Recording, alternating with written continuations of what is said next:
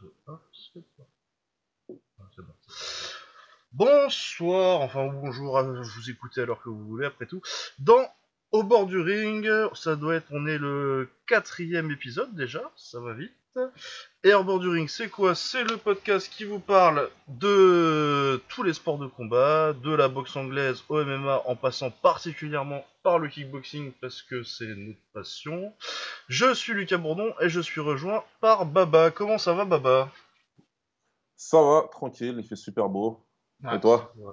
Bah pareil, il fait super beau pour une fois à Lille, c'est merveilleux. Je rate le match. Ouais. C'est Ah un oui. dimanche après-midi à Lille, il fait beau et je regarde pas le LOSC, ça va. Bon, bah, ça va, c'est bien. Ouais, ça bien. va, tout se passe bien. Alors, de quoi on va parler aujourd'hui? Alors, on va faire surtout une preview de ce qui va se passer à Lille la semaine prochaine. Le LOSC va perdre, mais il n'y a pas que ça. Il y a aussi une glory à Lille. Le Glory, le, Le la gloire. 53. 53. c'est 53. ça Ouais, putain, Édition ça commence à faire 53. Voilà, et donc on va vous faire une preview de cette carte-là parce que euh, moi je vais l'aimer, malheureusement Baba il nous abandonne, il abandonne le pays. Euh, Dans non, cette je serai pas. Ouais, mais moi j'y serai parce que c'est à 30 minutes de chez moi. Euh, du coup, on va vous parler de ça. On va faire aussi un petit point après ça, une fois qu'on aura parlé de cette carte, parce qu'il y a beaucoup à dire quand même dessus. On aura aussi, on va parler de Golovkin, euh, qu'aurait dû boxer Canelo hier soir. Malheureusement, euh, les contrôles en antidopage étant ce qu'ils sont, ça c'est pas fait. Euh, Ouais. Hay versus Bielou, la rematch, en, le, la, la revanche en Angleterre. Je parle, je parle trop anglais. La revanche en Angleterre hier soir en anglaise. Et euh, on a quoi d'autre? Peut-être l'enfusion un petit peu. Et puis Tenshin Natsukawa euh, au Rising y avait au Japon ce matin. Le Rising et la superstar Tenshin qui était de retour. Ouais, le Nikkei. Voilà, du coup on va commencer tout de suite avec le Glory Lille.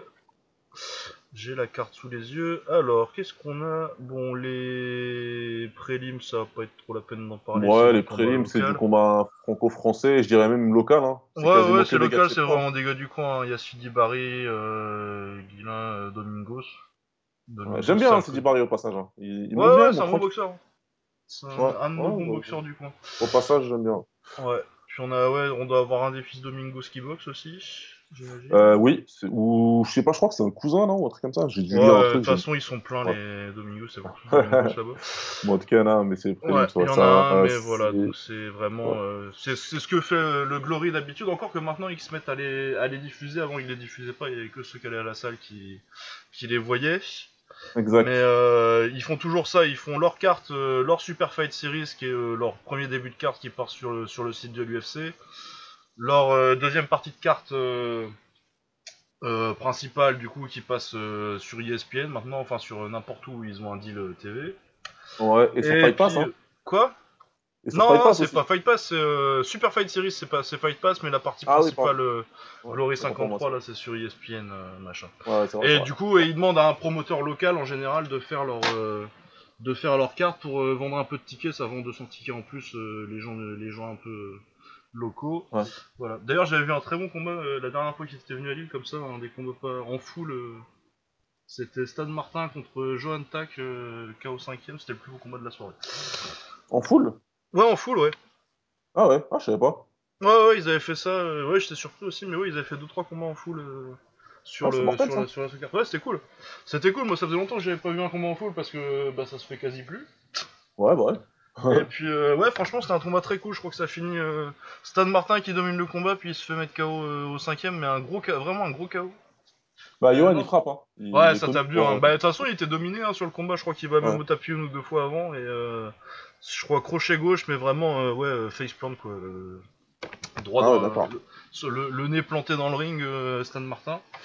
Mais ouais, c'est un beau boxeur en plus. Bah, en plus, on dit bonjour à Das qui s'est. On passe un petit coucou à Das qui s'est entraîné chez lui. D'accord. Bah, je lui dis pas coucou, mais. euh.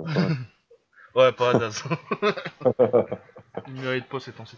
Alors, ouais, du coup, euh, on va commencer bah, par le tournoi, j'imagine, vu que c'est les premiers trucs. Ouais, petit changement, d'habitude c'est sur la carte principale, le tournoi, maintenant ils ont décidé de le mettre sur le Super Fight Series parce que le tournoi est pas... Ouais, qu'est-ce que t'en penses ouais. d'ailleurs de ce petit changement là? Honnêtement, euh, je m'en fous un peu, je trouve que le fait de toujours coller euh, à mettre euh, un tournoi à 4 euh, forcément, forcément, forcément à toutes les cartes, je trouve Ouais. que c'est pas forcément euh, hyper nécessaire, quoi. Non, Il y a je des fois où euh, si, si vraiment t'as quatre mecs bons et que tu sais que le gagnant il va gagner un titre, il va, il va, il mérite un, un combat pour le titre, ok. Mais euh, si c'est pour faire des tournois pour faire des tournois, euh, ça je vois pas tellement l'intérêt vu qu'il y a un mec qui gagne un tournoi et puis il va reboxer trois fois après pour. On est d'accord, moi, je, Ouais. je suis. Et en plus j'aime pas. Ouais, vas-y. Ouais, non, mais c'est ça. C'est ce que c'est ce que t'as dit. Le tournoi à 4, pour moi, il n'y a pas d'intérêt. C'est il faut qu'ils arrêtent avec ça, en fait. Soit ils refont Ouais, un tournoi à ouais. 8. Ouais, Si parce que ouais, ben moi c'est ce que j'allais dire là du coup, c'est que et en plus le tournoi à 4 en soi-même, je suis pas trop fan parce que je trouve que ça ça ça donne beaucoup trop d'importance à qui tu prends en demi. Alors Exactement. que C'est très facile de faire gagner euh, quelqu'un, ouais, entre guillemets. Genre euh, Grenard, euh, les deux tournois qu'il gagne à chaque fois, euh, il gagne en finale contre Karim Gadji et contre Johan Kongolo sur les deux tournois qu'il fait. À chaque Ouais. fois, les autres ils ont un combat vachement plus dur en demi, alors que que Murtel il prend un truc qui finit en un round et demi contre un gars dont on n'a plus jamais entendu parler depuis. Exactement. Exactement. euh, euh, forcément il gagne, hein, alors que euh, en plus à l'époque il gagnait, il perdait tous ses super fights et il gagnait un tournoi à chaque fois pour aller récupérer un un Ouais, ça, titre. ça, ça le gardait toujours dedans, ça lui donnait une petite légitimité auprès du public, mais c'est ridicule. De toute façon, moi, les tournois à 4, je suis fâché depuis 2008 et, euh, et Masato, même si je l'aime beaucoup, Ouais ouais ouais. ouais. ça, m'avait fâché ce, ce World Max qui avait fait un en tournoi à 4, donc depuis, j'aime pas trop. Ouais, ouais, non mais ouais c'est vraiment Pas trop. trop ma Alors qu'à 8, euh, avec deux combats pour arriver en finale, euh, ça réduit quand même. euh, en augmentant la- l'aléatoire, tu t'égalises quand même un peu plus les chances quoi. Bah, bien sûr, bien Alors que là vraiment t'as juste t'as t'as une, t'as une demi de merde, t'es niqué pour la finale quoi. Ce qu'on a Ah vu oui. avec euh, Bestati aussi euh, Exactement. qui- dans son qui- tournoi là. euh, et là du coup ça, ça les a desservis parce que Murtel encore il voulait un peu le faire monter pour qu'il boxe Ouais. obtienne, euh, parce qu'il y avait Ouais. la rivalité. Mais quand Bestati, il- je sais plus qui il prend en plus en demi euh, pour ce truc là, mais il fait un combat beaucoup plus dur euh, en demi que. euh, que Koprivlensky qui fume Michael York qui est une arnaque en, Ouais, en bah, un round et demi. Et forcément, il perd en finale, Bestati. Ouais, du coup, il a perdu, il était mort, quoi. Donc, euh, bon, en tout cas, ils l'ont ouais. dé- déplacé ça sur la carte euh, principale, comme tu dis. Moi, perso, euh, j'aimerais bien qu'ils suppriment ça une bonne fois pour toutes. Ah ouais, que quand ils ont. Mais. Ou alors qu'ils reviennent à un tournoi à 8, quoi. Mais bon, Ouais, ça, avec les temps, le- les temps que ça prend à la télé, c'est compliqué. ouais. Voilà. Bon, alors, premier match-up de ce tournoi, on a Victor ou Léo Pinto, ça dépend comment vous l'appelez. Victor, c'est son vrai prénom, Léo, c'est son nom de ring en Thaïlande. Exact. Contre Bozar Yilmaz, qui est un turc que je connais pas. Donc euh, Pinto, euh, les frères Pinto, j'imagine que les gens connaissent un petit peu. Euh, deux Français, leur père il a un camp en Thaïlande et ils se sont entraînés là-bas, maintenant ils sont au Glory. Pinto au Glory c'est pas non plus fameux. C'est pas top, c'est pas top. Il arrive pas à décoller. Non, il a ouais, une arrive victoire pas, de hein, il défaite. fait des bons combats, mais ouais, une victoire de défaite, et puis la première elle fait très mal, c'est quand il prend son... le gros Ah, middle contre Giga Shikadze. Il prend un Ah, gros KO, c'est- il reste, euh, il reste au sol. euh. Quand Didia lui a foré un puits de pétrole dans le foie et qu'il est resté Ah, ouais. à l'agonie par terre et que du coup la vidéo est devenue virale mal- malheureusement pour lui. Ah ouais, non, mais elle était, c'était, c'était très dur, euh, comme, euh, très dur comme. Ah, ça se voyait qu'il était en souffrance. ouais. Voilà, il bat Adrian Maxime qui a eu un bourrin roumain euh, standard mais de bon niveau. Et il perd contre Massaro Glunder qui est un, un mec qui boxe n'importe qui, n'importe quand et qui est quand même bien fort. Exact. Alors, Voilà. pour ce qui est de son adversaire, on va savoir son premier, parce que si tu le connais pas, ce qui est incroyable, comme ça je peux me le raconter, parce que je connais un combattant que Lucas ne connaît pas. Ah, bah si, je le connais, j'ai fait, j'ai fait la playlist moi. Je l'ai fait la playlist. Mais je l'ai pas vu boxer beaucoup, je le connaissais. euh, Son Non, nom, il en me disait je quelque chose avant. qu'une fois aussi, ouais. Ouais, je l'ai vu boxer qu'une fois dans un tournoi et il m'avait pas mal plu. Ouais, il est pas mal, euh, bah, euh, turco-néerlandais. Ouais. Et puis euh, un style à la turco-néerlandaise, quoi. C'est un peu un bourrin. Ouais, ouais, mais en gaucher, Mais plutôt pas mal. ouais, en bien. gaucher, ça punch un peu de ce que j'avais maté 2-3 combats du coup. Non, Ouais, c'est il- pas trop mal, je ça pense que ça peut être un combat sympa. Pour moi, c'est vraiment un combat de gars de milieu de tableau dans cette caté là parce que c'est à 65 kilos. Ouais, ouais, non, c'est bien. Ça va être sympa, quoi. Ça va être sympa. Je vois bien, je vois bien Pinto se relancer un peu. Pinto, bah, euh, après, euh, je pense qu'il a signé un contrat sur le long terme avec euh, le Glory, qu'il est plutôt mis en avant sur le marketing, etc. Tu sais, il porte Ouais, t-shirt un petit peu, etc. Donc, je dis pas que c'est un guillemets fight, hein, comme on dit, c'est pas que on lui a donné non, non, un adversaire cadeau, gagner. mais Mais je pense qu'on l'épargne un petit peu parce que l'autre demi, c'était Ah, quand même c'est quand même beaucoup plus dur dans l'autre demi. Hein. C'était quand même beaucoup plus dur, donc euh, je pense qu'on le laisse une petite chance là de, de, de remonter, de... parce qu'il il est marketable, hein, il a une belle gueule, etc. Il parle Bah bien, ouais, il présente bien. Tu, peux- euh, tu- peux bien le vendre, hein. c'est facile à vendre un combat des les bons clients, tu sais, dans leur euh, Inside Glory, là, les vidéos qu'ils font euh, une semaine avant les Ah ouais, événements, ouais, euh, bah il y, a, y a surtout Antoine du coup qui fait ses petites blagues, tout ça. Ouais, voilà, ils, ils sont ouais, bien marketables vraiment, les deux. Donc, je comprends, hein, je me mets à la place du Glory et je me dis que, ouais, effectivement, quand t'as des mecs. Quand t'as des mecs bien, comme ça, t'as envie de les mettre en avant, ouais.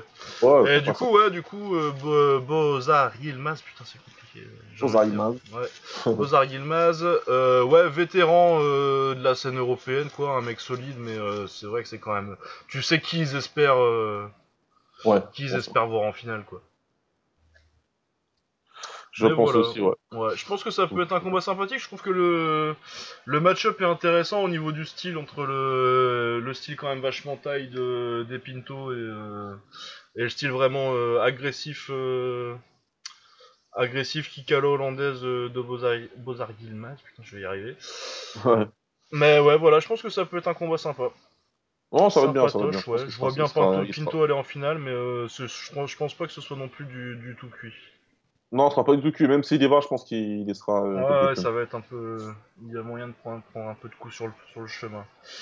Ouais. Bon, voilà, t'as quelque chose à dire de plus sur ce combat-là ou? Non, pas spécialement. Ce sera, on verra bien ce que ça donnera, mais on voit ce que ça donne Ensuite, donc l'autre demi-finale qui est là, c'est quand même un peu plus. euh, Un peu plus de standing. On a Sergei Adamchuk, qui est l'ancien combattant de la catégorie, 35 victoires, 9 défaites. Euh, donc ouais, ancien champion de la catégorie, qui a fait son nom euh, la première fois dont on a vraiment entendu parler de lui, c'était à Lille aussi d'ailleurs, quand il a battu Marat Ouais. après une, une prévenue la veille.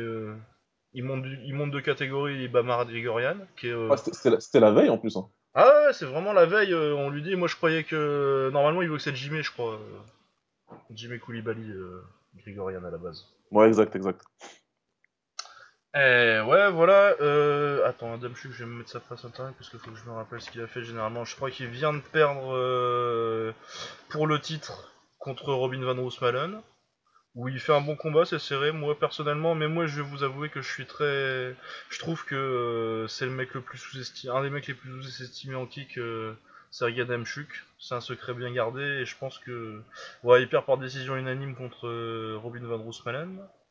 Il perd parce que, enfin, bon, je vais, arrêter de dire, euh, voilà, chaque fois que Robin gagne. Bon, pour information, c'est pas que je suis un hater de Robin Van Roosmalen, on va mettre les choses au clair. Mais on lui a donné beaucoup de décisions, ça me fait chier. Ouais, ouais, c'est ça. Et après, celle-là, c'est pas, c'est pas non plus un vol comme euh, les combats Voilà. entre euh, Robin Van Roosmalen et Pet Panamrung et City Chai. Voilà. Qui sont des coup, vols qualifiés. On peut pas dire vol. On peut pas dire vol, je suis pas, je suis pas scandalisé, euh, mais moi je crois que je l'avais quand même pas Mais je l'avais devant. Je Ouais, l'avais moi devant. j'avais, Adam Chuk que- devant. Mais ça lui Voilà. arrive beaucoup à Adam Chuk en plus parce que euh, contre Chikadze il se fait enfler royalement sur un tournoi. Ouais. Contre Varga il perd euh, alors que moi je voyais qu'il avait le nul parce qu'il avait été au tapis mais il gagnait 3 rounds quand même. Enfin bon il a pas ouais. Les juges l'aiment pas parce que c'est un- c'est un- il a un style vachement défensif. euh, défensivement il, Il est aime excellent. pas, il, il est défensif, il est un petit peu accrocheur, il est un petit peu tricky, comme on dit. Il, Ouais, est- ouais, ouais, ouais. il a Bah, du puis, vice, il a trop il a une tu vois. bonne anglaise, il a une bonne anglaise, il est hyper chiant à boxer, c'est un poison vraiment à Ah boxer, il y a personne qui c'est fait un bon combat contre lui quoi. C'est clair, c'est pour ça. Donc, euh, du coup, il, les juges au Glory, on l'aime pas trop. Ouais. Il fait partie de l'écurie du Mice Gym, hein, donc euh, euh, un gym qui, est- qui a beaucoup, beaucoup d'influence. Vous savez, l'entraîneur de Badrari, le monsieur un petit peu fort, là. Medine Manouf aussi. Euh, Enfin non, Manouf. Donc, mais- Donc euh, du coup, euh, il sera toujours au Glory, il fera toujours des bons combats. Nous on aime bien son combat contre Salvador par exemple, si vous l'avez pas vu, allez le voir parce que c'est vraiment un très bon combat. Ah ouais, parce que mine de rien, je l'ai vu euh, boxer pas mal en fait du coup. moi. Ouais, ouais, ouais. Parce que moi je l'ai vu boxer ah, contre Amrani putain. Le genou qui Ouais, met là dans le coin, je m'en rappelle, euh, je sais pas comment il reste debout Amrani. C'est sa meilleure performance. Pour moi, sa meilleure performance. Ah ouais, non, il était incroyable. Euh, Après, ouais, contre, contre Marat Ali, il était fort, mais euh, c'est plus la surprise là où. Mais ouais, contre Mossab, c'est vraiment sa masterpiece quoi. Ouais, ouais, clairement. Ouais. Il, il le met bien, bien à l'amende. Donc, euh, donc là, euh, Gab... qu'est-ce que je raconte? Monsieur Adam Chouk, Adam Chouk, qui va être opposé à un Français, un Français, Aziz Khlali Aziz Lali, donc euh, de Bordeaux. de Bordeaux, qui a un 82. combat au Glory qui est une défaite contre euh, un autre Français. Qui s'appelle Abdallah Esbiri. Exact. Donc là, euh, alors, Lani Aziz, c'est un combattant qui a beaucoup d'expérience en, en Muay Thai, qui a combattu beaucoup en Muay Thai, hein, qui est- c'est sa formation principale au sein du. Team Alamos. Il a combattu pas mal d'excellents tailles.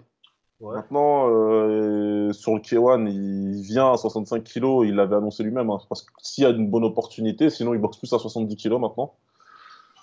Euh, en l'occurrence, Aziz, euh, ce qui me gêne, c'est qu'il a adopté un... Avant, je t'explique en fait, comme ça je suis directement sur lui. Aziz, quand il a débuté, c'était un mec que je suivais vraiment de près parce que je kiffais la boxe qu'il développait.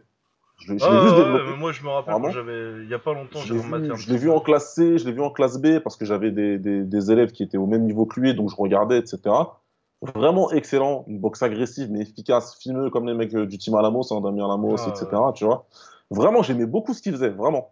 Et depuis quelques temps, depuis, euh, je dirais deux ans, Ouais, deux, quelque chose comme ça, il a changé de style. Il a un style un petit peu bizarre, un petit peu je dis, fu- fuyant mais pas trop, avec des esquives un peu bizarres. Il se jette beaucoup par terre. Bon, Ouais, il se jette par terre là, c'est contre. euh, C'est contre Kongsak euh, qui se jette par terre Contre qui ouais, contre euh, Kronk- Ouais, quoi. ça qui faisait ça. Donc euh, il a adopté un style bizarre, j'avoue que j'aime pas trop.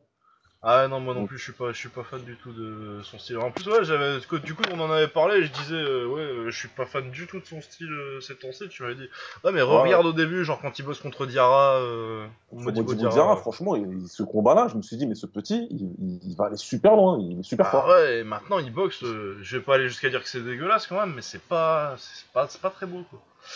C'est autre, c'est autre chose, quoi. C'est Ouais, autre chose. Après, j'ai regardé le combat contre Esbiri. Ouais. J'ai eu l'impression qu'il qu'il- qu'il- qu'il- c'était mieux. ouais, il y a du mieux un peu quand même. hein. J'ai l'impression que c'était mieux, donc on va voir ce que ça donne pour la suite. Parce que sur le papier, ce combat, il est excellent. Ah ouais, ouais, Adam Chouk, euh, si tu cites un Aziz à l'ancienne là euh, contre Adam Chouk, moi euh, ça, me- ça, ça me plaît beaucoup. Hein. Après, faut voir. je- je- en fait, ouais, je suis partagé sur ce combat parce que je me dis que si euh, la meilleure version possible de ce combat, ça va être un pur combat, mais la pire possible, c'est vraiment un combat de merde. Avec des va être accrochages dégueulasses, euh, pas un coup qui touche pendant, pendant 30 secondes à la fois, non, ça peut être. euh, Ouais, je suis très. Je suis, intrigué par ce combat parce que je, peux- je pense que ça peut être euh, très chiant comme, comme très très bien. Donc, euh, ouais, à voir ce que. Mais je vois plutôt. quoi ce- quoi qu'il se passe dans l'état actuel des choses, moi je vois plutôt Adam Chuk. hein, au point. Je, pars, je pars du principe qu'Adam Chouk, il est, il est au-dessus. Ouais. Il, a- il est légèrement au-dessus. Maintenant, euh, ouais, j'ai envie de. j'ai- j'ai- voilà, c'est mon, dernier, euh, c'est mon dernier espoir. Si Aziz euh, redevient le, celui que j'avais vu quand il était plus jeune, ça peut faire très très très mal. Franchement, euh, ça peut faire mal. Donc on verra, on verra. J'ai- De toute façon, je suis sûr qu'il s'entraîne bien parce qu'il est toujours affûté, il est toujours prêt. Ah ouais, il est toujours en forme, ça y est, jamais eu de C'est un, mec qui est sérieux, qui, qui fait toujours le travail. Donc euh, on va voir. Moi, c'est un combat comme tu as dit. C'est un- il est, c'est le, combat. C'est pas le plus intrigant. On y reviendra tout à l'heure. C'est pas le plus intrigant de la carte. J'en ai un qui est Là, je plus suis intrigant que ça encore. trucs, euh. Mais euh, mais ouais, ouais, ouais, il est en bonne place celui-là. Et comme c'est sur Fight Pass, et même si je serai à l'étranger, je vais quand même essayer de me brancher pour au moins avoir avoir ce genre de combat à regarder. ouais. Hop, le suivant c'est quoi? Ah oui, c'est Shineson, donc Alain Shineson contre. Comment c'est euh, Faut que je prononce son prénom parce que c'est un mec qui a remplacé. euh, Mohamed Jaraya devait boxer euh, Ouais, cette c'est semaine Michael, c'est. Michael Lopez da Vega. Ouais, voilà. Ouais, Michael Lopez da Vega, 52 victoires, 8, 8 défaites, un nul. Euh, contre Alan Chainson. Du coup, j'ai pas cherché ce point-là. Alan Chainson, c'est un Argentin, une victoire, trois défaites au Glory. Ouais. Euh, mais qui est pas mal parce que ces défaites, je crois qu'elles sont quand même assez euh, par décision assez serrées à chaque fois. Bah les trois, c'est des décisions partagées quoi. Contre Ben Mansour, Grenard et contre Tongshai, donc c'est quand même pas euh, de la défaite honteuse. Ouais, ouais. Et puis Michael Lopez de Vega, j'ai peut-être déjà vu boxer, mais je me rappelle plus. Alors c'est un Français qui, qui fait son petit bonhomme de chemin. Alors lui, tu vois, il est passé par par le par le K1 Rules français. Ouais. Donc euh, par le, il est champion de France de K1 Rules en 2017. J'ai vu, ouais, moi j'ai vu, j'ai vu son combat contre euh, Bakary Tunkara, qui est un ancien, euh, ouais, ouais. c'est ça. un, un- un ancien, un ancien de l'ancienne. Et du coup, il l'a battu, il l'a battu au point. C'était l'année dernière, c'était au, au mois d'avril de l'année dernière. Donc euh, c'est un combattant qui a l'air pas mal, hein, franchement, il a l'air pas mal, qui est bien dans le style euh, K1. Ah, bah, Donc, euh, après, je sais pas trop, comme tu dis, euh, Shineson, euh, j'ai pas beaucoup regardé boxer. Bah, c'est c'est assez classique, y a rien. C'est pas un gars qui te saute à la gueule, euh, genre euh, voilà, mais c'est solide quoi. C'est Moi, solide, pour euh, moi, ça va. il, euh. il, Ouais, est- il est chez Mike, hein, lui aussi. Il, il est chez Mike, lui aussi, là, Shineson. Euh, ouais, il me semble qu'il est chez Mike. Ouais. C'est ce qui m'a frappé. Je me suis dit, il a rien à faire chez Mike, en fait. lui. Il y a plein de gens qui ont rien à faire chez Mike et qui sont chez Mike. Il y en a plein. Il y en a plein, Il y a que ça, mais de toute façon, c'est une colonie de vacances chez Mike. Ah, ouais, clairement. Mais j'ai l'impression que c'est un bon combattant. J'ai l'impression qu'il peut faire beaucoup mieux que. Euh, ouais, non, mais de toute façon, ce serait pas le premier qu'on voit être euh, maintenu. euh, parce que, ouais, je comprends pas que chez Mike ce soit un gym où il y ait tant de gens comme ça, parce que c'est un gym avec un style hyper particulier, quoi. C'est vraiment des d'un- un gym de bourrin agressif, les- c'est les descendants de, du Shakuriki, tout ça. Et des mecs qui ont un peu de technique, tu vois, et tu te dis, tu les vois s'entraîner là-bas, et tu te dis. Euh, mais. Bah, Euh, Pour faire un aparté de 5 minutes pour essayer de répondre à, à ta question, il y a un mec, euh, un ancien que je connaissais qui était parti s'entraîner là-bas et qui était parti un petit peu s'engager avec eux. Ouais, ouais. C'est vrai que la raison numéro une, c'est qu'il est parti chez eux, il a dû faire 6 mois, il a boxé 6 fois. Ah, bah, voilà, ouais. T'as les contacts pour Chez boxer, Mike, euh, tu trouves des combats tout le temps. Bah, Tout ouais. le temps, tout le temps, tout le temps. Si tu veux boxer, c'est clair que lui, il a des contacts partout dans le monde entier. Tu vas boxer en Argentine, en Croatie, en Hollande, euh, tu vas boxer. Ah ouais, ouais, tu- ouais, non, mais tu, semaines. des mecs partout. Mais vraiment, il a des contacts partout, tout le monde l'appelle. Et en plus, Mike, bon, après, on, a, on peut dire ce qu'on veut. hein. Moi, perso, comme tu le sais, euh, on est d'accord là-dessus. Je suis pas du tout fan euh, du coach. Mais euh, c'est un mec qui se déplace tout le temps avec ses élèves, que ce soit Badrari ou que ce soit son, un mec qui fait son premier classe A. Je l'ai toujours vu dans le coin des mecs quand il peut. Ça, ouais. ça, ça a son crédit, hein, ça a son crédit. Du coup, ça veut dire qu'il fait pas de différence entre ses élèves. Donc, j'imagine que c'est quelque chose qui plaît, euh, qui plaît aux gens. Ouais, c'est ça, il doit... Non, mais ça doit être un mec cool en plus. euh. C'est un mec cool. Pour avoir parlé avec lui une seule fois, une seule fois, cinq minutes, c'est un mec cool. C'est un mec cool. Franchement, c'est un mec cool qui a, qui a, ça se voit qu'il a beaucoup de connaissances euh, de, dans, dans, dans le kick. Il a beaucoup de connaissances techniques, etc. Maintenant, il a choisi un style, il a choisi une- une- un, un ADN pour son, Ouais, ouais. pour son club, qui, en tant que fan, toi et moi, en tant que fan de boxe technique, euh, tactique, etc. Bah, euh, Badrari, c'est cool. Hein. Moi, j'aime beaucoup. Hein. Ah, moi j'aime beaucoup Mais Badr- Badrari sur le ring, ouais, mais. il a euh, failli tuer, après, il a failli tuer Gokhan Saki, euh, Mike, moi, tu vois. Et ça, Ouais, je, ouais. je, veux pas. Bah, ce qu'il a fait avec. Kishenko, les années Kishenko. euh, Bah, il a tué. Un, Kishenko, c'est un, combattant préféré euh, de l'époque euh, 2007-2008, tu vois. Ah, ouais, ouais, bah, les- Et il l'a tué, donc euh, voilà. Les gens, ils vont là-bas pour, le nom. Les gens vont là-bas pour le nom, pour les contacts, pour le sparring, parce que bon, du coup, euh, le parce que du coup, t'as quand, même du... quand même du niveau euh, pour monter sur avec bah, avec euh, une vingtaine de classes A euh, à chaque entraînement, c'est, tu, tu progresses plus vite. Mais pour moi, ce que tu gagnes là-bas, tu perds beaucoup. Euh. Ouais, ouais, sur le, surtout l'aspect, euh, si t'as une boxe un peu subtile, il y a que Adam Chuk là-bas qui réussit à garder un peu euh, son identité. euh. Ouais, tu sens, qu'il, tu sens que lui, mentalement, il est suffisamment fort pour se dire euh, je vais prendre ce, que, ce qu'il y a à prendre, mais euh, je vais Ouais, garder mais mon. puis il a pas grandi en Hollande aussi, du coup. Donc, coup, euh, je pense que l'identité, elle doit être marquée. euh, il est ukrainien. Et, euh, L'identité ukrainienne, elle est déjà marquée. euh, les Ukrainiens, en Ukraine, c'est hyper technique, c'est comme la Biélorussie et les, Ru- les- Ah et bah les oui. Russes. C'est vraiment un style de, de taille, et de, que ce soit en taille ou en kick, euh, c'est des mecs qui font euh, 105. C'est les mecs qui vont sur euh, en IFMA ou euh, au Waco euh, pour faire du K1. euh, Ouais. C'est les mecs, ils ont 200 combats amateurs, c'est ils apprennent la propreté, quoi. Alors que Ah, clairement. les les Hollandais passent pro beaucoup plus vite. Et euh, enfin passe pro parce que même quand t'es pro tu peux encore boxer en amateur en kick c'est merveilleux. Ouais. Mais, Mais, euh, ouais, non, mais passent veux beaucoup dire. plus vite au classe A et euh, au truc euh, sans casque euh.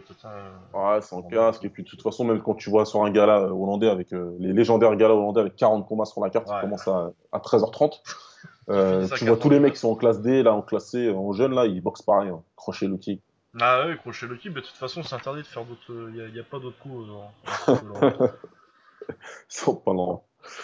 Donc, euh, Voilà. pour en revenir à notre euh, petit combat, bah, alors, ce combat-là, honnêtement, moi, euh, j'ai rien Ouais, à en dire. j'ai pas grand chose à en dire. Shaneson, euh, les fois où je l'ai vu boxer, je l'ai trouvé sans me, sans me trouver le cul. C'est plus que, c'est un peu plus que ce que j'attendais. Je trouve que c'est un boxeur solide sans être, sans être spectaculaire, quoi. Et puis, bah, Lopez da Vega, euh, bah, j'essaierai de regarder un peu cette semaine si j'ai le temps, euh, ce que ça donne. Mais euh, ouais, Ouais, pourquoi de, pas, si quoi. t'arrives à trouver celui contre Tunkara, ouais, ça pourra te donner une petite indication, je pense, Ouais, ouais, non, mais je trouverais bien, qu'il est. ouais. je trouverais bien Ouais. un combat ou deux.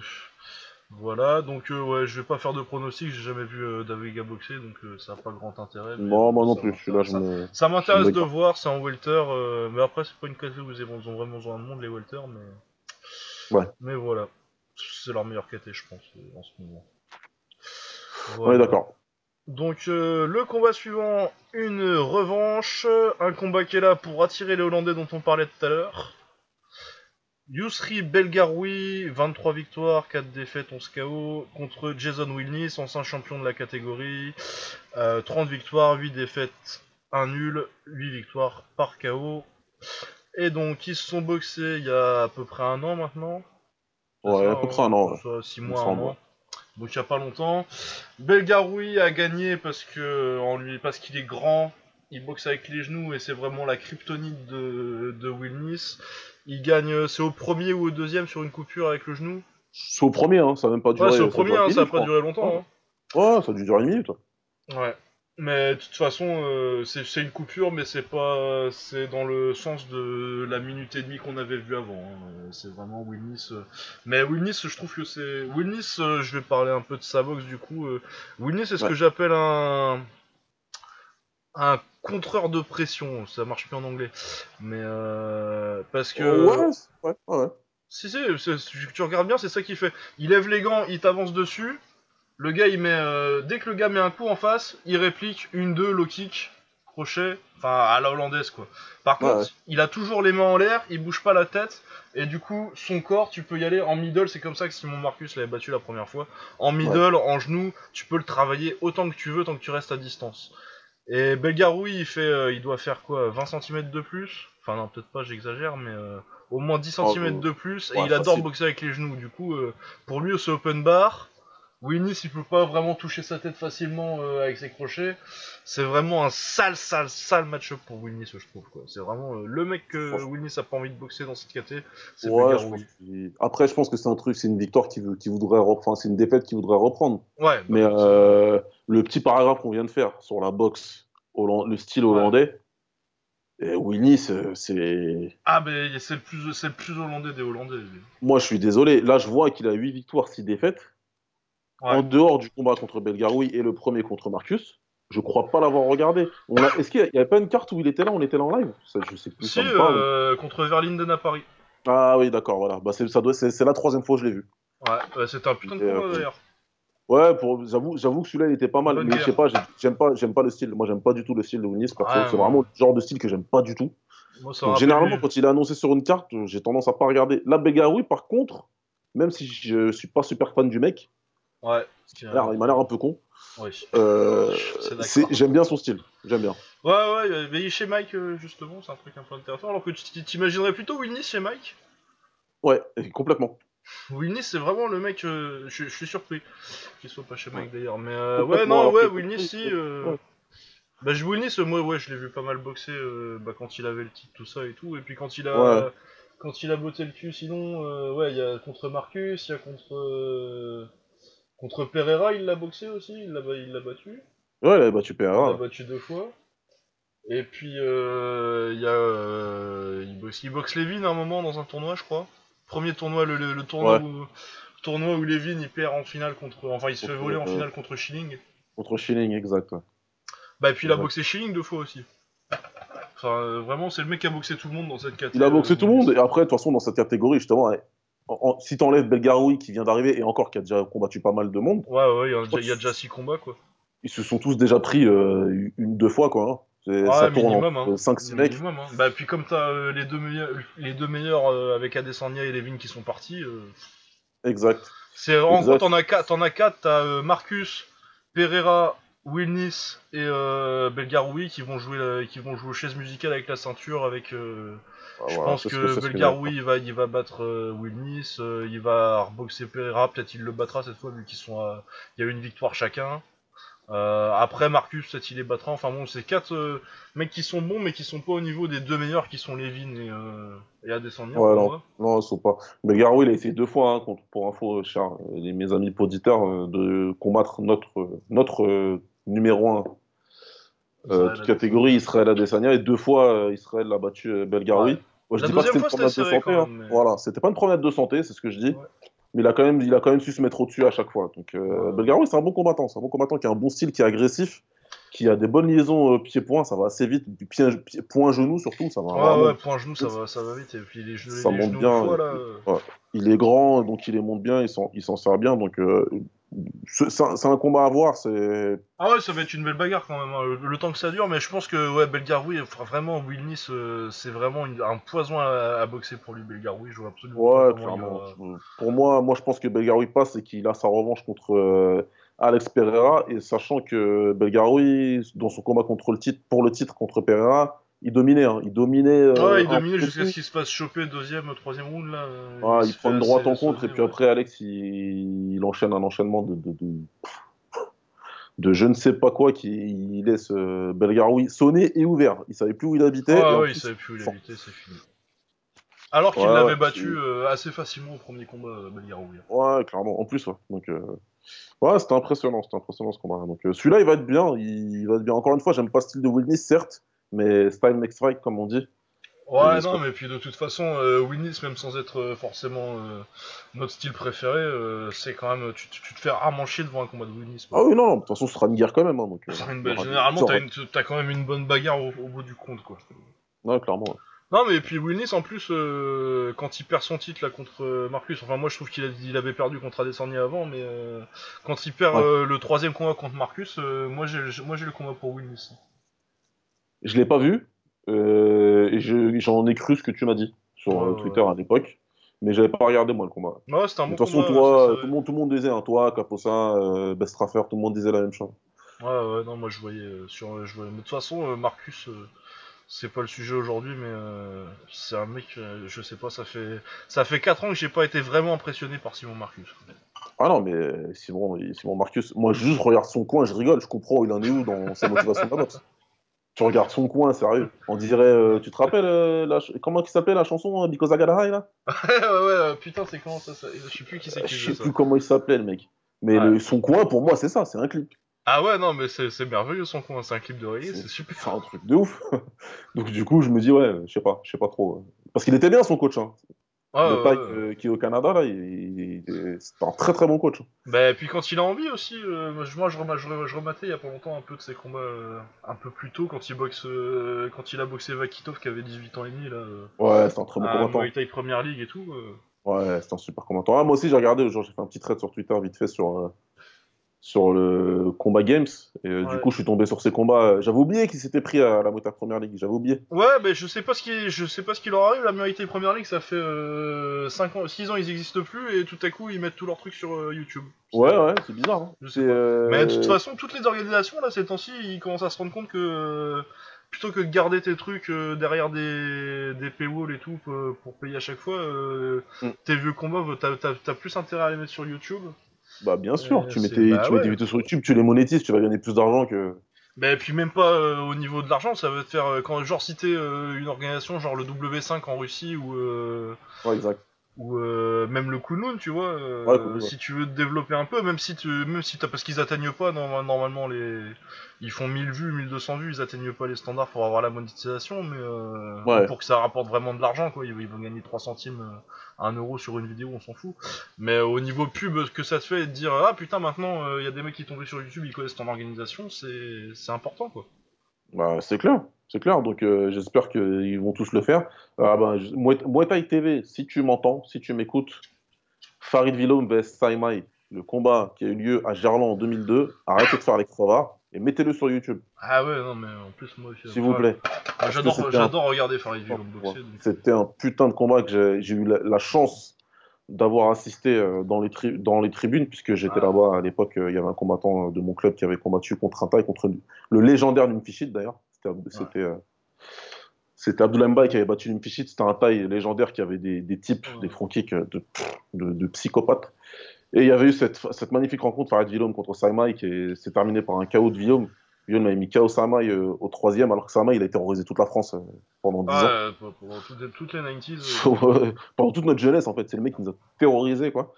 Donc, euh, ouais, si Ouais, un jour petit, euh, vous nous écoutez. Muay Thai TV, euh, mettez-le, s'il vous plaît. Ça y est, plus personne paiera pour ce combat. ouais, c'est fini là. Voilà. C'était le petit Voilà. message. Voilà, donc ouais, donc euh, Belgaroui versus Wilnis, ça va être une bonne bagarre à l'ancienne. Ça va plaire à Das, ça. Ah non, que, que le, Ouais. le, le spé- le spécial Das, il est plus haut sur la carte, je viens de le voir là. Ouais, il est là, il est là. Son, meilleur pote, il est sur la carte. Son meilleur pote. C'est son idole, le type. Ah ouais, non, mais de toute façon. Ce bon vieux Michael. Ah là là, ouais.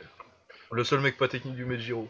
Je te jure. C'est c'est une- une- une- un accident industriel. On en reparlera à l'heure. Ouais, donc Belgaroui et Wilnis, moi je vois Belgaroui euh, passer. À mon avis, euh, le gagnant il boxe Pereira pour le titre tout de suite. Hein.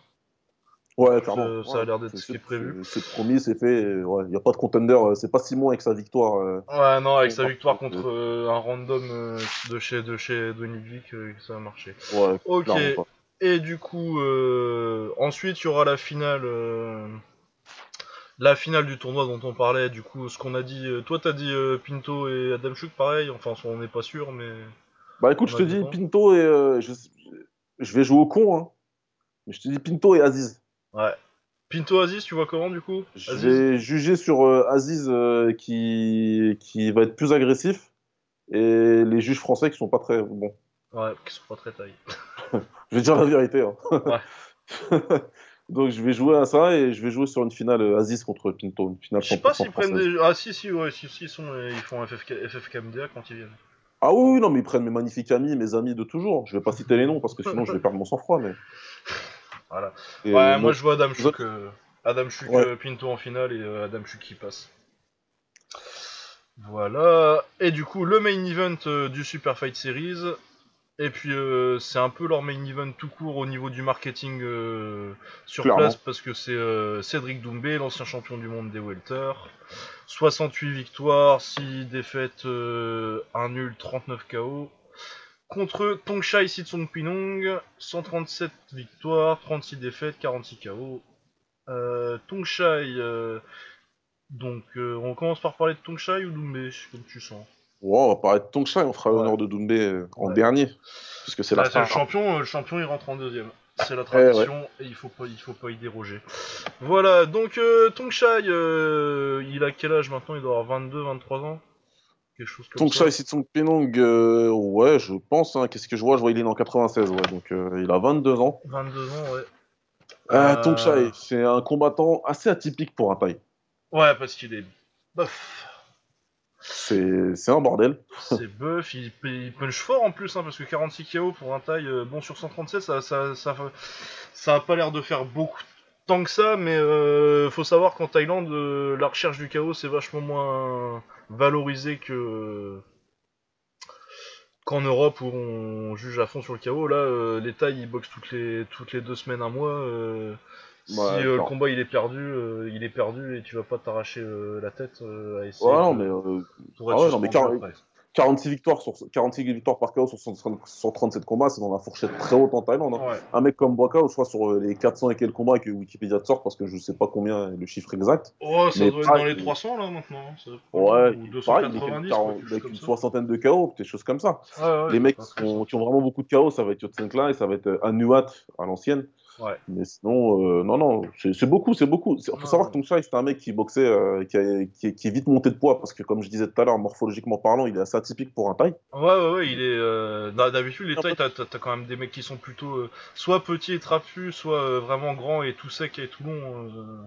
hop. Exact. Et lui, il est vraiment euh, assez grand quand même et puis euh, bien, Il bien rempli quoi. Il est, il est grand, bien rempli, il est monté assez vite de catégorie de poids, il pouvait, rapidement, il pouvait plus faire le poids euh, dans les catégories RN, hein, donc il est monté, mais en montant, en montant, il a battu des sacrés noms quand même. Moi, euh, la première fois où vraiment je me suis, j'ai vu euh, Tongshai, c'est le jour où il a battu Yodvisha.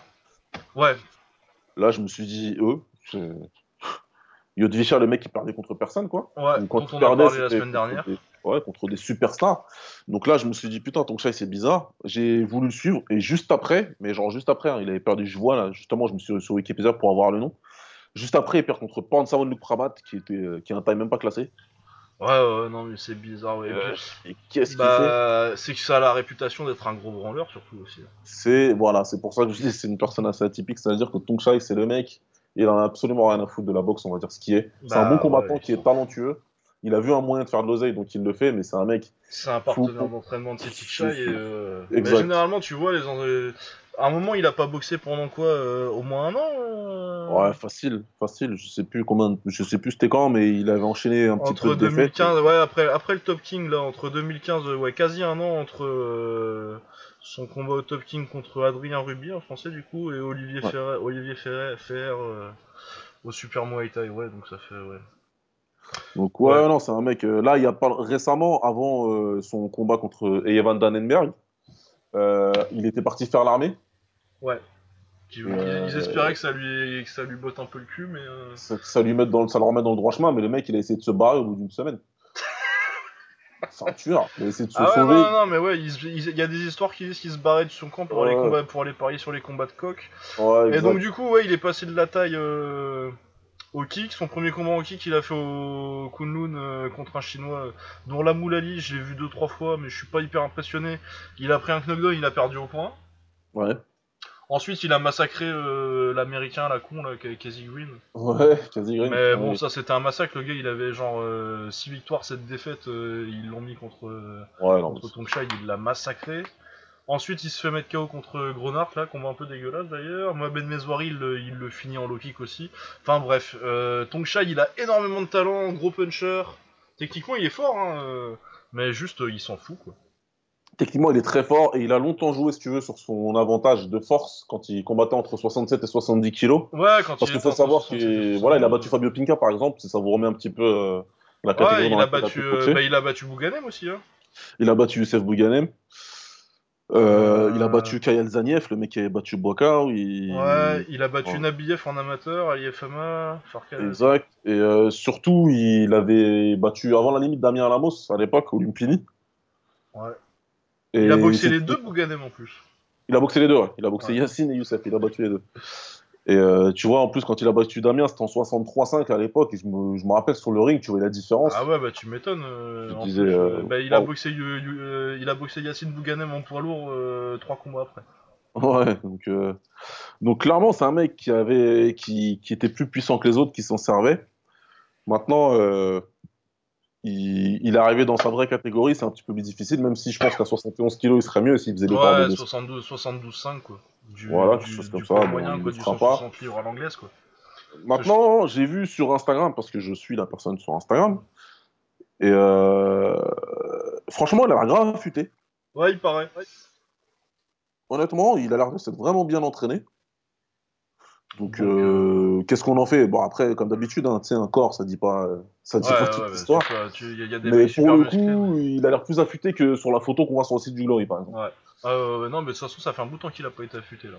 Ouais, Au clairement. Donc, euh, on va voir. J'imagine que euh, déjà, il a pris des défaites. Donc, il essaie peut-être de montrer un petit peu de quel niveau il est. Et bah, c'est ça, ouais, parce qu'il y a euh, toute la série avant. euh, Ah bah ouais, ça va pas du tout. Et puis il vient du Sitsung Pinong, faut pas déconner. Euh, c'est un camp, c'est peut-être le plus prestigieux aujourd'hui en Thaïlande. En tout cas de nom Euh, à l'international, ouais. international, t'as le Fairtex, t'as le Sitsung Pinong, quoique le Fairtex même t'as plus que Tsenklai, donc euh, Ah Ouais, Je y a dirais- plus. ouais. ouais. je dirais que c'est peut-être probablement le Sitsung Pinong avec le camp de Senshai. Ah bah Donc- internationalement c'est quand même euh, c'est quand c'est, même Pinong qui est top là ça. Ouais, je pense aussi. Ouais. Donc euh, Tim, à mon team, euh, le propriétaire euh, du Sitsung Pinong, qui est aussi le neveu du propriétaire du Fairtex, au passage. Pense qu'il doit pas être très content euh, de Tongshai et qu'il a dû lui mettre une petite pression. euh, Ah si bah ouais non fais- mais de toute façon tu voyais euh, dans des interviews à l'époque quand il arrivait au Glory quand il avait boxé Grenard ou Cassie Green là que les euh, c'était pas les c'était oui ils interviewaient son coach ou je sais plus si c'était Tim ou si c'était juste un coach qu'ils interviewaient mais euh, qui disait ouais bah il branle rien euh, faut qu'il se bouge le cul quoi. Chose que tu vois rarement euh, un coach dire avant le combat de son avant le combat de son boxeur quoi. Ouais, c'est clair. Donc voilà, ouais, donc euh, bon, euh, la question avec euh, Tongshai, c'est toujours euh, est-ce qu'il en a quelque chose à foutre cette fois et ou est-ce qu'il va arriver, qu'il va faire oh, pff, je m'en fous. Bah, J'espère pour lui qu'il en a quelque chose à foutre parce que en face de lui, il se ah bah là, ça va être, il y a intérêt à avoir, il y a intérêt à être présent. hein. Monsieur Doomsed, Cédric Doumbé. Je crois que c'est la première fois qu'on parle de Cédric dans le podcast. Euh, je pense que oui. On avait C'est pas- probable. C'est probable. On avait peut-être parlé de sa défaite contre Nabiev vite fait, mais je sais plus. Ouais, ouais, on a dû, on avait fait juste, on a juste parlé des résultats, mais on s'est pas spécialement attar- attardé sur Cédric. Ouais. Je pense pas, non. Bah qui est un de nos meilleurs boxeurs en France ces temps-ci. Hein. C'est, euh, Peut-être même le meilleur. En kick en tout Bah. cas. euh. Pour moi, c'est le numéro un. En kick, ouais. En kick, il y a rien à dire. Pour moi, c'est le numéro un. et pour un certain temps. Ouais, ça va être euh, parce qu'il a quoi, 24 ans? Il a 24 ans à peine. Qu'on oublie des fois, je crois, parce que beaucoup oublient. Euh, Cédric, euh, c'est un combattant. euh, alors, pour refaire un petit peu l'origine, donc c'est un mec qui vient d'Angoulême, qui, qui a fait son petit trou discrètement. On entendait parler de lui. Ouais, on entendait un peu parler de lui, mais c'était pas un mec. Mais moi, je croyais que c'était encore un sur- mec, voilà quoi. J'entendais qu'il mettait plein de KO. Je dis, ouais, bon, il a, il a combattu qui? On ne savait pas me sortir un nom. Je dis, bon, vous êtes gentil, mais euh, Ouais, calmez-vous. c'est ça, c'est contre des Iften, tout ça. l'époque. Ouais, et puis après, je l'ai vu combattre. euh, Donc, la première fois que je l'ai vu combattre, c'était au Wicked One Tournament sur Paris, Ouais. à- à- en moins de 81 kilos. Et alors que C'est lui, le tournoi, il prend Lido en finale, ça? Non, c'est le combat, il- c'est le tournoi, il perd en demi-finale. C'était un petit euh, le Wicked One Tournament, c'était un petit combat de, c'était un petit tournoi de Muay Thai organisé par les mecs de la marque Wicked One dans toutes les catégories de poids. Ils l'ont fait en 63-5 où j'ai eu, on a eu un gars, de mon- un gars qui était en demi-finale. Il y a eu le tournoi à 71 kg qui a été remporté par Sami Sana. C'est un petit peu le tournoi qui a mis Sami Sana sur la carte. Et ensuite, il y a eu le tournoi en, 60, et en 81 kg qu'ils ont fait avant le tournoi en 75 kg. Ils ont fait le tournoi en 81 kg. Et justement, Cédric, il était dans le tournoi en 81 kg parce qu'à l'époque, il combattait uniquement à 80 kg, Cédric. Ouais, ça, c'est ouf. C'est un mec qui fait 1m77. Ouais, c'est un peu ouf. Et le pire, c'est qu'en 80 kg, il mettait KO tout le monde. Ouais, ouais, ouais, ouais, non, c'était. c'est- c'est- Il mettait KO tout le monde. Et là, il est arrivé, il a combattu contre un petit jeune euh, de la team de mon ami euh, Abdoulaye Mbaye, de 78. Et il l'a mis KO, premier ou deuxième, je sais plus, sur, un- sur un- une fulguro droite. Et là, j'ai dit, merde, ce- le, le petit là. En plus, il avait fait le show un petit peu avant de rentrer, tu vois, etc. Ouais, dansé. il aime bien. faire. euh, il aime bien. Et donc, je dis, eh, moi, j'aime bien. Moi, j'aime bien. D'un seul coup, je me suis dit, putain, euh, je l'aime bien celui-là, là. Il perd en demi-finale, c'est la première défaite de sa carrière. D'ailleurs, il était invaincu jusqu'ici. Il perd, Ouais. il, se fait, il se fait bien voler, mais bien comme il faut. Ouais, les- c'est contre Raphaël Mebenga. Exactement. Contre Raphaël Mbenga, il se prend un vol mémorable. Ce Raphaël Mbenga, il est de la team Carteron pour euh, les gens. Oh je sais que ça parle à tout le monde. Euh, et, et voilà. Et vrai prestigieux qu'ensuite, s'il en est. Ouais. il a commencé par, il a fini par monter euh, en France. Et bien, ce qui été bien pour lui, c'est qu'au même moment sont arrivés les partouches Kingboxing Ouais. Sport. C'est là qu'il a fait son nom. hein. Ouais, moi, la première fois que je l'ai vu boxer, bah, c'est quand il fait euh, la revanche contre Congolo bah, au Glory à Lille. Ouais. Et euh, ouais, bon, bon combat, il perd au point. Du coup, c'était sa deuxième défaite contre Congolo. Puis ils ont fait. euh, C'était sa deuxième défaite. ouais. Il avait perdu quelques mois avant contre lui. ouais. ouais. Et puis euh, finalement, il l'a rebattu euh, pour le titre il y a un an. Voilà, donc ouais. Et puis là, bah, je trouve qu'il a changé de style quand même un peu, moi, depuis, sa... depuis ses débuts, vraiment, entre le moment où. euh, Bah, après la défaite contre Congolo, en fait, je trouve. La... Celle à Lille. Exactement. et c'est ce que j'aime beaucoup. J'aime beaucoup, c'est chez jeune en fait. C'est que je me dis, c'est un bon puncher qui, qui aimait bien la guerre. Ouais, il en aimait bien les gros... son gros crochet droit arrière, là. euh. Exactement. Il restait en face de toi et il balançait son, ton crochet euh, en contre euh, façon, euh, façon Fight Night euh, round 4 pour les Ouais. adeptes de, de console. Et, euh, et puis après, je pense que son, sa deuxième défaite d'affilée contre Yohan Kongolo, ça a été euh, ce qui lui a ouvert les yeux. C'est que ouais, c'est avec qu'il- les, il s'est fait, il s'est fait battre avec les, ba- avec les bases euh, sur ce, sur ce combat-là. quoi. Exactement, c'était que des bases de kickboxing, quoi. Donc, euh, peut-être qu'il en tout cas, je pense, hein, il a dû se dire que les bases, il les avait et qu'il était peut-être meilleur que les autres sur les bases. Mais qui s'en servait pas assez, quoi, parce qu'il cherchait le KO à fond tout le temps, quoi. Donc euh, là-dessus, il fait ce qu'il a à faire. Parce qu'ensuite, il perd aussi contre, il a perdu aussi contre Johan Lidon entre temps. Ouais, entre le, c'est entre ces deux défaites euh, contre Congolo, c'était- donc c'était euh, avant, c'est c'était euh, avant. c'était ouais, c'était c'était six mois avant. C'était avant. Donc euh, Ouais, il fait un bon après combat ça- contre Lidon en plus euh, la première fois, moi je l'ai rematé il y a pas longtemps. Ouais, il fait un bon combat, il fait un bon combat. Et, euh, il a pris un petit peu de temps euh, après sa deuxième défaite contre Congolo. Il est revenu au A1 World Grand Prix, c'était le. Bah, c'était le partouche, toute façon. C'est lance, voilà, c'est le partouche. Hein. Et en plus, il combattait contre Djibril, que je connais bien, parce qu'à l'époque, Ouais. Djibril, on, était, on tournait ensemble. Et euh, il le met KO. Et Ouais, là, je me premier dis, round, non, en plus. Ouais, au premier round. Au premier round. Et là, je me dis, ah ouais, euh, il y a quelque chose de. Il était, il était agressif, certes, mais c'était très Mais précis. ouais, c'était plus précis, plus. C'était, c'était bon. Et de là, il est parti sur, euh, sur une série. Parce que il- il part sur une série, je crois, d'une dizaine de combats, si c'est pas plus. Oh, plus que ça, parce qu'il part sur. euh, En gros, entre la défaite. euh, La première défaite contre. Enfin, la, la deuxième défaite contre Congolo, donc à Lille, là. Ouais. Et puis, euh, jusqu'à ce qu'il boxe pour le titre au Glory, c'est 1, 2, 3, 4, 5, 6, 7, 8, 9, 10, 11, 12, 13, euh, 14 victoires, une défaite, et la, et la défaite, c'est un vol contre Fang Bian en Chine. Ouais, en, en Chine, voilà. J'avais plus le nom du chinois, mais c'était ça. Ouais, si, c'est Fang Bian, celui qui a mis KO Ouais. euh, Simon Marcus il y a quelques années. Exact, voilà. Et sachant que sur ces, ces 14 combats-là, ils se sont faits en un an, quoi. Ah ouais, ouais, il a fait ses euh, années 2015, euh, octobre 2015 jusqu'à euh, ouais, décembre 2016, il boxe pour le titre. Voilà, il a fait 14 combats en un an, il les a tous gagnés. So, ouais, tous gagnés. Il prend en plus, il prend Brad Riddle dont on parlait la semaine dernière, euh, que je disais qu'il était hyper chiant à boxer. Il fait, il gagne, mais euh, il galère par décision Oui, partagée. J'avais complètement oublié, c'est vrai en plus, ouais. Euh, il bat Grenard à Paris. On avait vu ça d'ailleurs, on y était. On y était, ouais. Euh, ouais, il gagne assez tranquillement d'ailleurs. En plus, ouais, il bat, euh, il, re- il rebat Jibril Ewo par KO encore pour devenir champion du, du partouche. Il remet, ouais, il le remet KO, il remet KO Vedat Oduc qu'il avait déjà mis KO et le mec alors qu'il il a perdu, il a jamais perdu dans sa vie sauf contre Cédric Doumbé. Ouais. C'est des mecs euh, chef, qui, sont bons quoi. Donc euh, franchement, il, il a eu une montée en puissance de ouf et nous on a tous regardé en se disant oulala, qu'il il est en train de se passer quelque chose là. Ouais. Et finalement, il a son combat pour le titre euh, au Glory contre Holsken et il lui a mis une leçon de boxe. C'était magnifique. Franchement, ce qu'il lui a mis ce jour-là, Ah c'était ouais, ma- re- revanche de français contre le Dutch. J'étais, euh, j'étais heureux. Oh là là, je lui ai même parlé sur Instagram après. Je lui ai dit Ouais. franchement, ce que tu as fait là aujourd'hui, c'est, Ouais, magnifique. hein. c'est magnifique. Il m'avait répondu merci, ça fait plaisir. Je lui ai dit mais franchement.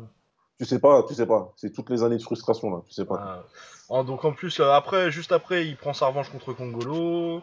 Ouais. Il remet une branlée euh, à Holsken, euh, encore pire cette fois. On y était. Encore pire, à Paris à domicile euh, sous nos yeux, c'était cool. Et je me rappelle d'ailleurs que heureusement qu'on était là. Je sais pas si tu te souviens. À l'entrée des combattants. Ouais. T'as Niki qui rentre en premier avec tous les t-shirts orange, Ouais. spécial dédicace à Daz encore une fois, Ah ouais, putain, ça pique les yeux. Ah, qui nous a tué avec ses, tous, ces- tous ces t-shirts orange et ils avaient leurs trucs qui font du bruit là, espèce de leur petit- Comment t'appelles ça, là Et euh, du comme coup, quand euh, Cédric il a annoncé euh, par le speaker, yeah, ça ça applaudit mais sans plus. Et du coup, toi et moi, commence Ah ouais, on a commencé à gueuler. ouais. commence à crier comme des n'importe quoi.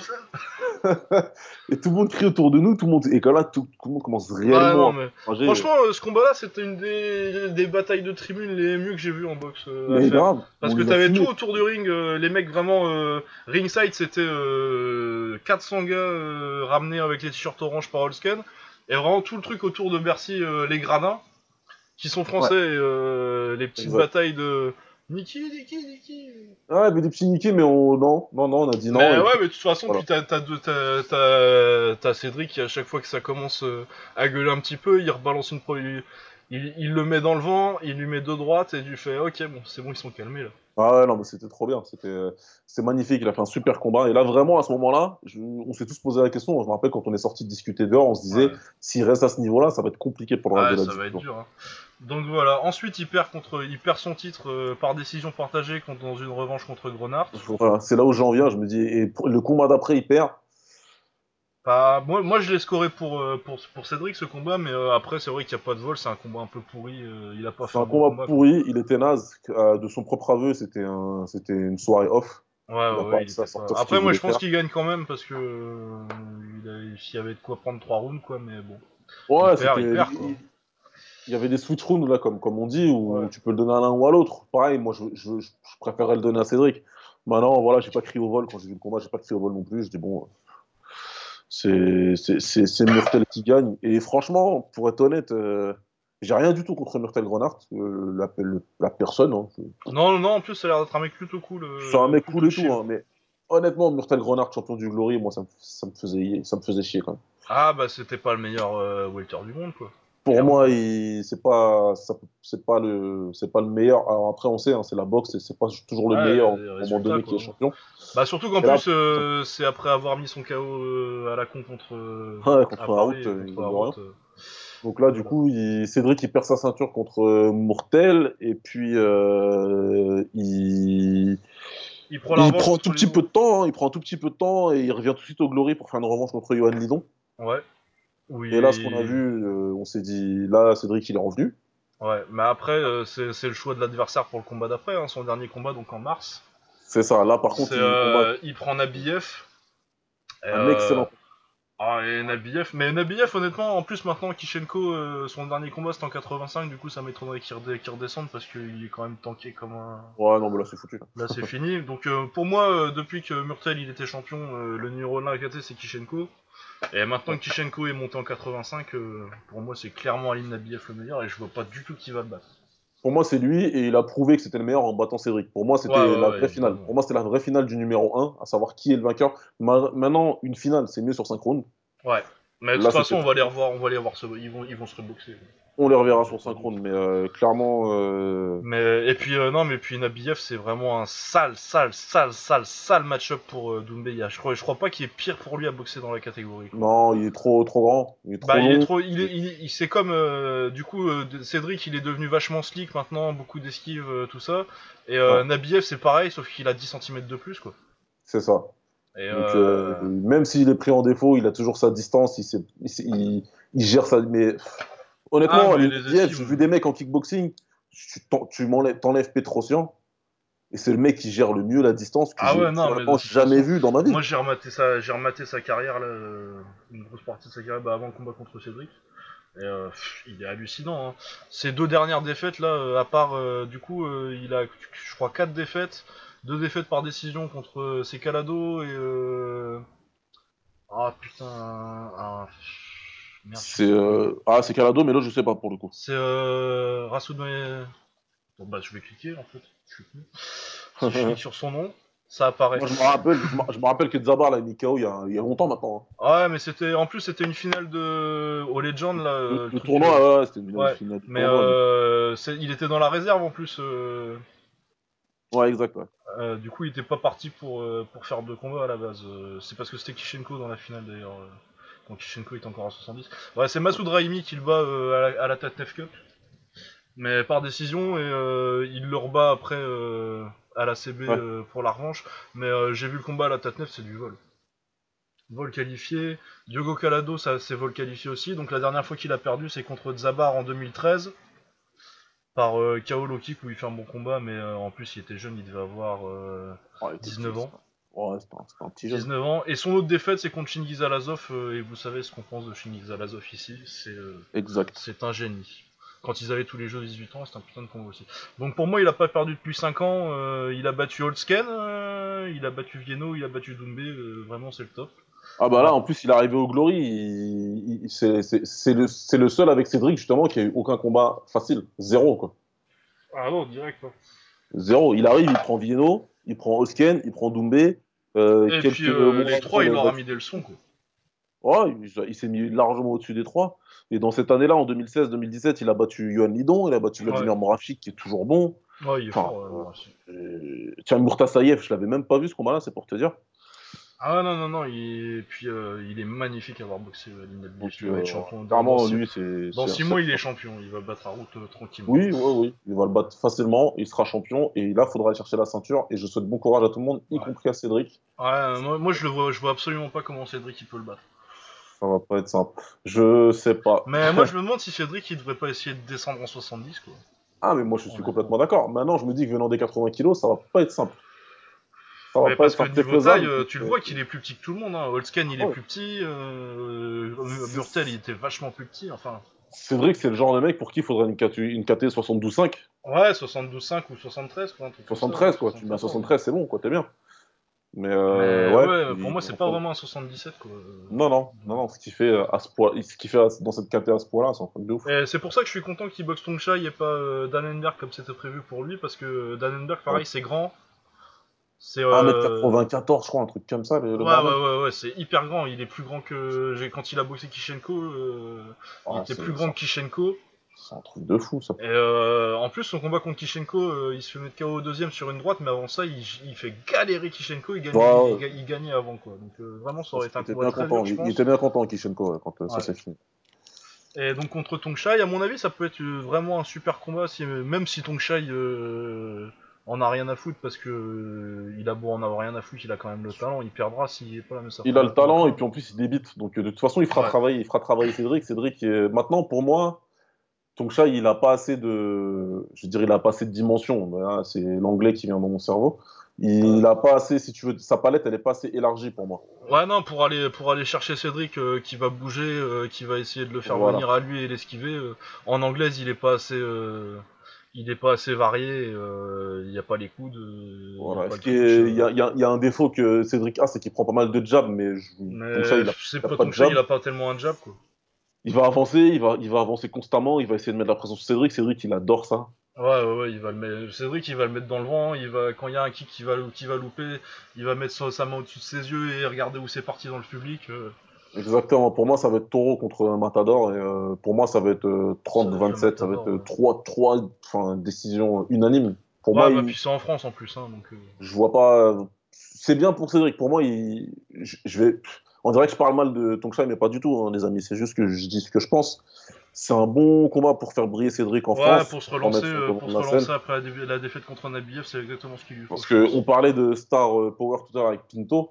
Faut pas se, faut pas se tromper. Euh, Cédric Doumbé, c'est une des plus grandes stars du Glory. À l'heure actuelle, il est dans le Ah top ouais, ouais, 3. ouais, c'est vraiment le mec qui. euh, Tu regardes, de toute façon, à chaque fois qu'il combat, depuis qu'il a battu Holsken, qui était la grosse star avant, Ouais. tu regardes un peu, euh, même les gars du MMA, tout ça, qui suivent un petit peu le kick, mais pas trop. Tu vois qu'à chaque fois, ils parlent de, de, de Cédric et. Bah, le sont, nom, Ah il est- là là Le nom, il est connu. hein. ouais. Je, fais, je fais pas beaucoup de tweets populaires, entre guillemets.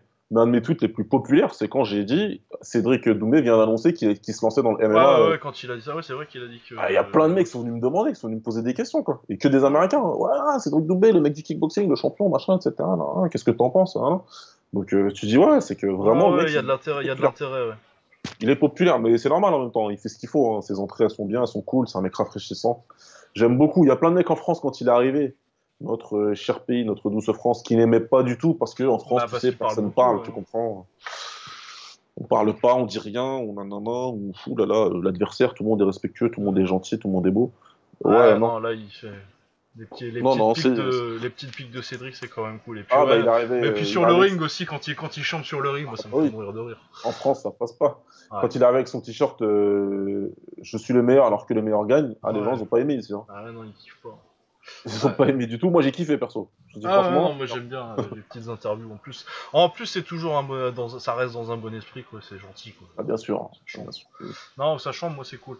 Voilà, donc euh, Doumbé euh, à la maison, euh, ça, ça, ça devrait aller à la décision. Ça fait longtemps qu'il nous a pas mis un petit KO. euh, Mais Ouais. c'est aussi de la Je façon dont il boxe maintenant, mais je pense qu'il il cherche moins, il cherche beaucoup moins la puissance maintenant que, que quand il était Il cherche moins. gamin. On va voir si, on va voir. Il a beaucoup, il a pas mal parlé après sa défaite contre Nabiev, ou qu'il Ouais. ne conteste pas du tout, hein, mais il dit simplement qu'il va peut-être revenir un petit peu plus euh, à son style d'avant, ouais. et il veut, il veut du chaos, il veut, il veut avancer. Et c'est vrai que contre euh, Lidon, il était resté en face. Ouais, hein. ouais, ouais, il était resté hein.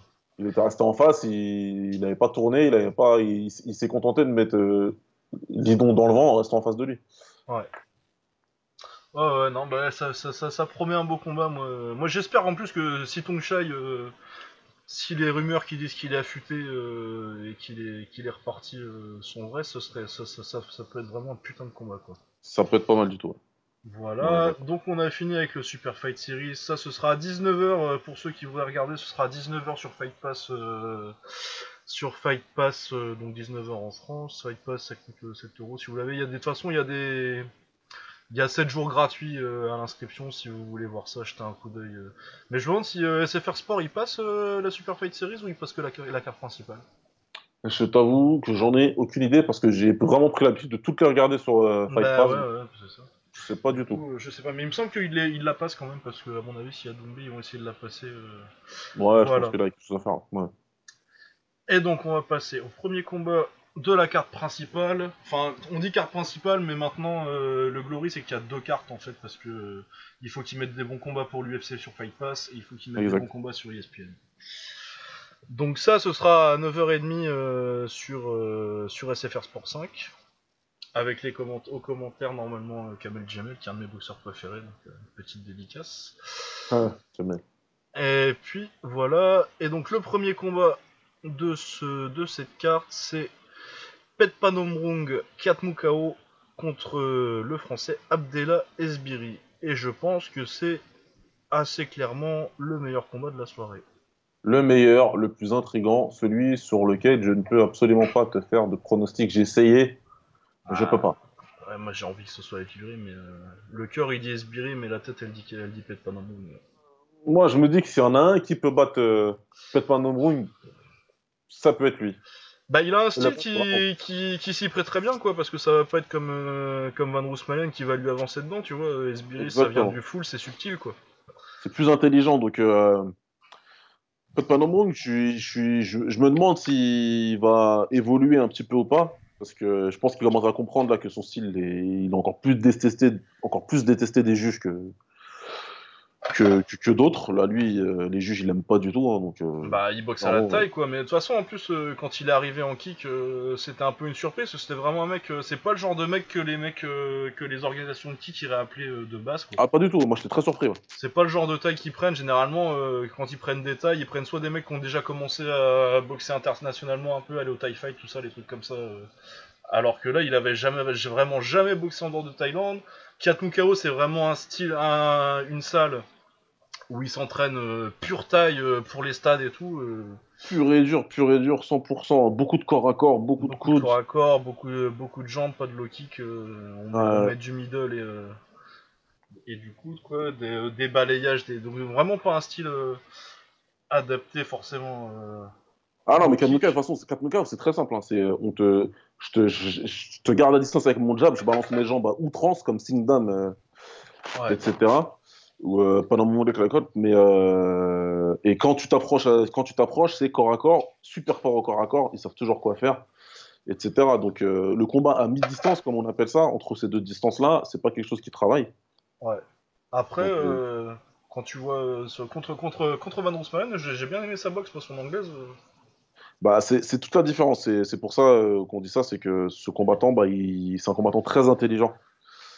Il est très intelligent, il s'adapte très très bien. Et euh, il il arrive, ce que j'aime bien, c'est qu'il s'adapte dans le combat. Son fameux gros Ouais. KO qu'il met euh, À Ah. Zugari, là. à Zougari, pour moi, il s'adapte dans le combat parce que tout était contre lui à la base. Ah ouais, non, vraiment, bah de toute façon, euh, on le voit que c'est euh, Pet Panomung qui se dit, il, se fait, il se prend une, une- un point négatif par l'arbitre pour saisie répétée, mais c'est abusé, il n'y a, absolument pas saisie répétée. Ouais, non, enfin, bon. Leur règle de clinch au glory, quoi, tu peux, pas, tu peux rien faire. L'arbitre était ridicule. Bah, puis de toute façon, ouais, c'est le barbu, là, euh, je le déteste celui-là. Ouais. Ouais, ouais, non, vraiment un arbitre de merde. Et euh, 30 secondes après, euh, il fait Bon, ok, euh, l'arbitre, tu m'enlèves des points, t'es contre moi. Bah, c'est de ta faute, je lui arrache la tête. Gros high kick. Oh là là, ce high kick, mais ça, ça, ça, ça- ça fait longtemps que j'en avais pas vu un aussi violent. Genre vraiment, le Ouais, gars il tombe une planche quoi. Moi aussi, ouais, il, il m'a fait vraiment mal. Il m'a fait vraiment mal. J'ai j'ai un peu crié quand il est arrivé. Ah, j'aime bien Zougari en plus. Ouais, c'est un très bon combattant, mais là, j'ai vu le switch où il est passé de. Il, était agressif avec sa jambe arrière, mais Ouais. en étant dans le contre.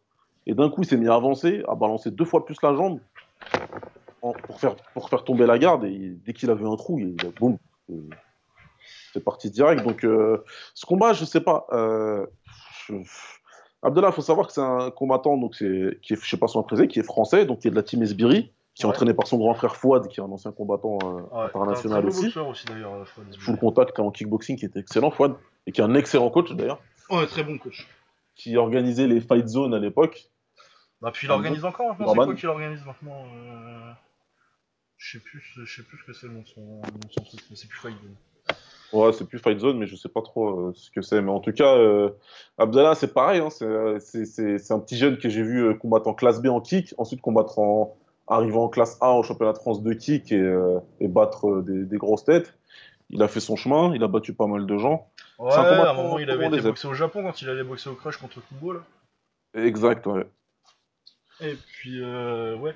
Mais il avait disparu un petit peu, puis il revient quand il fait. euh, c'est il y a deux ans qu'il fait. euh, ou, ouais, ou l'année dernière qu'il fait finale du tournoi au Kunlun. Ouais, c'était il y a deux ans. Ouais, ou un an et demi, quelque chose comme ça. Enfin, ça fait pas, ça fait pas si longtemps que ça, quoi. Ouais, ouais. Et euh, c'est vraiment le, moment où il revient un peu sur, sur le devant de la scène, il signe au Glory juste après, il gagne le tournoi du Glory à Lyon euh, où Fabio Pinca se met KO en demi, euh, il bat euh, Aziz Lali du coup et, euh, et Anbar Boynazarov en finale. Donc il aurait dû avoir un combat pour le titre au Glory, euh, il aurait sûrement dû boxer pour le titre intérim euh, contre Van Nostrand. Ouais, il avait gagné le droit, normalement. Ouais, mais il a refusé parce qu'on lui a proposé euh, à la place, euh, c'était la semaine d'avant ou la semaine d'après, je sais plus, boxer Masaaki Noiri, dont on a déjà parlé dans le premier épisode, euh, Exact. champion du K1, pour le boxer à la nuit des champions. Donc à la maison, tu boxes euh, un des meilleurs mondiaux à la place de boxer euh, Kevin Van Ostrand, qui est bon. Pour aller à New York devant 200 personnes. euh, Puis en plus, la bourse, à mon avis, était mieux à la nuit des champions. Pour une bourse ridicule, ouais, non, non, il a fait le très bon choix. Il a fait un très bon choix. Il a battu Noiri, donc euh, une très très grosse victoire, et du coup il revient maintenant. Et euh, le gagnant de ce combat entre Petpanamong et Esbiri euh, gagne clairement le droit de boxer Van Rothmanen pour le titre. Exact, c'est une demi-finale et je peux vous assurer d'une chose, c'est que ce soit l'un ou l'autre, Robin, il est pas super heureux en fait hein, de combattre l'un ou Ah, l'autre. Non, non, non, non, non. J'ai vu son interview là d'après combat quand il a massacré notre gentil ami Kevin Van Ostrand, où il disait qu'il aimerait bien ne pas recombattre les, les- les mêmes personnes, donc il voudrait bien ne pas recombattre Petr Van Roon. Bah ça m'étonne pas parce que vous. t'as perdu normalement. Traduction pour vous, j'ai déjà perdu une fois, la prochaine fois je vais pas réussir à le masquer, ça va être comme contre Shitishai, donc s'il vous plaît laissez-moi tranquille. Ouais, Il y a des chances qu'ils me mettent pas euh, à Den Bosch pour boxer cette fois. Et du coup, il dit euh, ouais bah du coup il y a Esbiri euh, que j'ai jamais combattu donc pourquoi pas. euh, par contre, il est vraiment bon, il est vraiment fort. Et franchement, Van Roosmalen qui complémente un autre combattant, je sais pas si c'est pas la première fois. Ouais, ça fait longtemps qu'il est... Généralement, il est plutôt... Il est plutôt dans la confrontation quand il parle, quand il parle Exact. Euh, Ouais. Donc pour le coup, je pense qu'il connaît très bien la valeur des deux combattants. C'est une vraie demi-finale. C'est ça qui est bien, c'est que c'est une réelle Ah demi-finale. ouais, c'est vraiment les deux meilleurs, à, pa- à part Van Roosmalen, c'est les deux meilleurs qu'il y a euh, avec, euh, enfin, qui sont sur une bonne série euh, ces temps-ci, parce que Adam Chuk, il est en train de se, je pense qu'il est à peu près à ce niveau-là, mais il est en train de se relancer, et euh, il a perdu Voilà, contre faut déjà. Faut qu'il se relance. On va voir ce que ça donne sur le tournoi. Mais là, clairement, eux deux, ils sont en tête de gondole et Ah bah pour Et- moi, c'est même le, vu que de toute façon, pour moi, Petr Panamong, il est champion du Glory, parce qu'il a, il a absolument pas perdu contre Van Roosmalen, c'est un combat pour un titre, ça. ouais. Voilà, donc moi, moi je vois bien, je vois bien euh, moi je voudrais bien que ce soit Esbiri parce que ça me ferait plaisir euh, un, un, français qui boxe pour le titre et, euh, qui devient champion, mais euh, je vois, je, je vois Pet Panamong quand même. Je le vois bien le Pour moi, martyriser en middle, tu vois. Moi, je vois bien, je vois bien, comme tu as dit, sur le papier, moi, je le vois Ouais. au-dessus. Sur- il- pour moi, il est, il, il est légèrement plus fort sur le papier. Mais Abdallah, c'est vraiment le garçon qui arrive à te sortir une victoire quand tu penses qu'il ne peut pas le faire. Ouais, bah contre Eri par exemple, je voyais, je pas trop comment il allait le battre et finalement il l'a bien mis dans le vent. euh. Il bat Noiri, le tournoi du Crush, il y va comme ça, un petit peu la fleur au fusil, il termine en finale contre Yuta Kubo. Enfin, tu vois, c'est des trucs où je me dis, euh, dans un excellent jour, Abdallah, il peut le battre. Et je vais même Ouais. mettre ma pièce dessus, moi, carrément. en fait. Ouais, bah... Encore une fois, on est en France, je vais encore. euh, ouais c'est vrai que euh, si tu paries sur les juges toi aussi. je, je suis réaliste, monsieur. Mais ouais, mais ouais, non, mais Abdel Esbiri en plus, euh, pour parler un peu de son style, du coup, ouais, full contact, donc pas du tout une approche bourrine à la pression comme des Hollandais, quoi. Vraiment, il boxe en reculant un petit peu, euh, front- derrière son, pas mal derrière son front kick. Son anglais, c'est vraiment du truc, euh, je rentre, je ressors euh, Ouais. rapidement. C'est une, une belle boxe et je pense que ça peut. S'il y a un style qui peut poser des problèmes en Europe à peu de Panamong, c'est vachement plus ça que que des, que des Hollandais qui vont lui avancer dessus et qui va martyriser en middle dès qu'ils avancent. Quoi. On est d'accord. C'est, clair, pour moi, c'est clairement l'adversaire plus difficile qu'il a rencontré en kick pour l'instant. Pour moi, ah le ouais, plus je dur pense à part a- qui l'a battu, mais Ah, c'est vrai qu'il avait battu Wery, c'est vrai. il avait perdu contre. Il avait perdu contre Wery, c'est vrai. Ouais. C'est vrai, c'est vrai, vrai. euh, je l'avais maté, ça va à l'extra round et ils sont quand même. euh, On dit souvent que les Chinois, euh, tu, te fais, tu te fais enfler chez eux, mais euh, franchement, euh, ils, l'ont mis- ils lui ont mis un extra round et ils étaient pas obligés. euh, Ouais, non, il avait gagné. Ben, en fait, euh, la Chine, c'est surtout parce qu'il y a Yi Yilong, le moine Shaolin, euh, qui gagne toujours euh, des combats qui perd, mais à part ça, euh, généralement, c'est que quand même. lui. Mais il y a que lui, hein. généralement c'est quand même plutôt, euh, t'as quand même plutôt, euh, t'es quand même plutôt bien traité au niveau des juges en, en Chine. Ah, Ouais, non, non, ça- je pense que ça va. Bah, justement, on, on en parlait tout à l'heure, euh, nos amis auditeurs, mais très bientôt, on va faire des épisodes spéciaux. Et l'un de ces épisodes, ce sera un peu l'état du kickbo- l'état des organisations du kickboxing. Donc, merci à Charles, Ouais. qui est un des, des auditeurs et qui nous a contacté par mail. Grand merci à toi, encore une fois. hein, Ton message fait vraiment plaisir. Et euh, du coup, on en parlait et c'est ce qu'on va faire. On va vous faire un petit état, enfin un grand état plutôt. Ouais, puis je trouve que c'est aussi une, une opportunité de parler des, des différents styles nationaux. Du coup, ça va faire un, ouais, un- vraiment Ouais. un état des lieux euh, Ça va faire un état des lieux, force et vrai. faiblesse un peu de, de ce qu'il y a. de et, chaque euh, style, comme ça, de chaque, ça- de chaque, ouais. euh, quelles organisations il y a. euh. Non, ouais, ça, je pense que ça, va- ça va être intéressant. Ça arrive bientôt. Ouais, et on vous parlera des Chinois. Des Chinois. Les Chinois qui montent, qui montent les Chinois. On va parler des Chinois et des Russes. ouais. Alors, ouais, donc du coup, toi plutôt Esbiri, moi plutôt qui me pète On va voir ce que ça donne, mais ça, vraiment, le, le ça, c'est le combat que j'attends le plus. moi. Ouais, clairement, c'est le plus intriguant. Ce que je disais tout à l'heure en début de, de pod, c'est vraiment le combat qui est le plus intriguant pour moi, de très Ouais, loin. ouais, ouais, vraiment, c'est le combat top de, de cette soirée. Alors, la suite, euh, encore euh, un de nos Français, Zinedine Hammerlin, donc c'est à 95 kg en poids lourd léger. Donc euh, Zinedine, 58 victoires, 15 défaites, 37 KO, contre le petit favori de Daz, Mika- Michael Doute. Michael, de poète, doute. Ah, quel poète, quel, quel, quel artiste. Ah, Ah là Michael. là. la grâce, la... Alors, Michael Doute, c'est simple. hein. Quand il vient, quand il vient, c'est pour te casser la gueule. Ah ouais, c'est pour la bagarre de Saloon.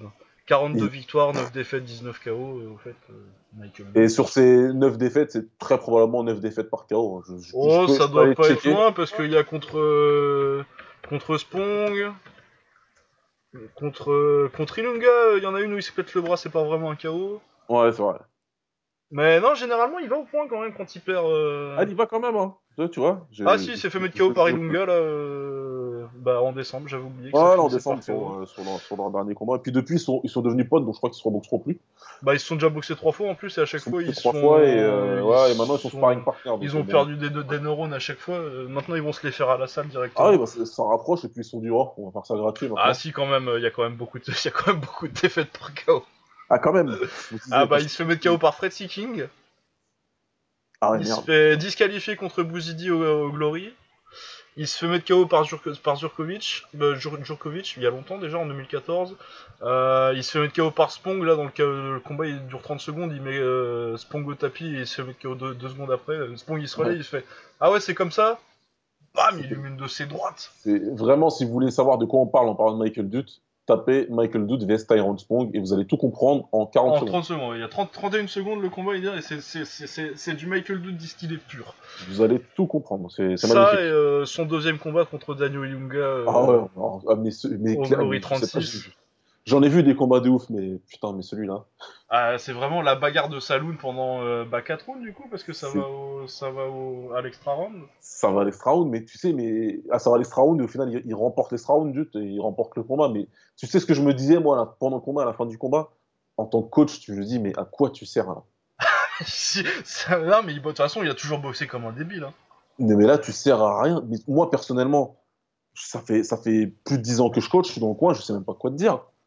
Ah, mais qu'est-ce que tu fais? Ou alors, c'est lui qui me dit, on y va, mais pour que je bosse comme ça, dans ce cas-là, je suis prévenu, tu vois, et je m'assois et. euh, Ah, mais il est chez Manouf maintenant, ok. Ouais. Ouais, ouais, ouais, parce qu'il a décidé que c'était encore. Il fallait encore apprendre à mettre encore mieux les parpaings, tu vois. Donc, des crochets et des low kicks, je sais pas C'est- assez bien les mettre.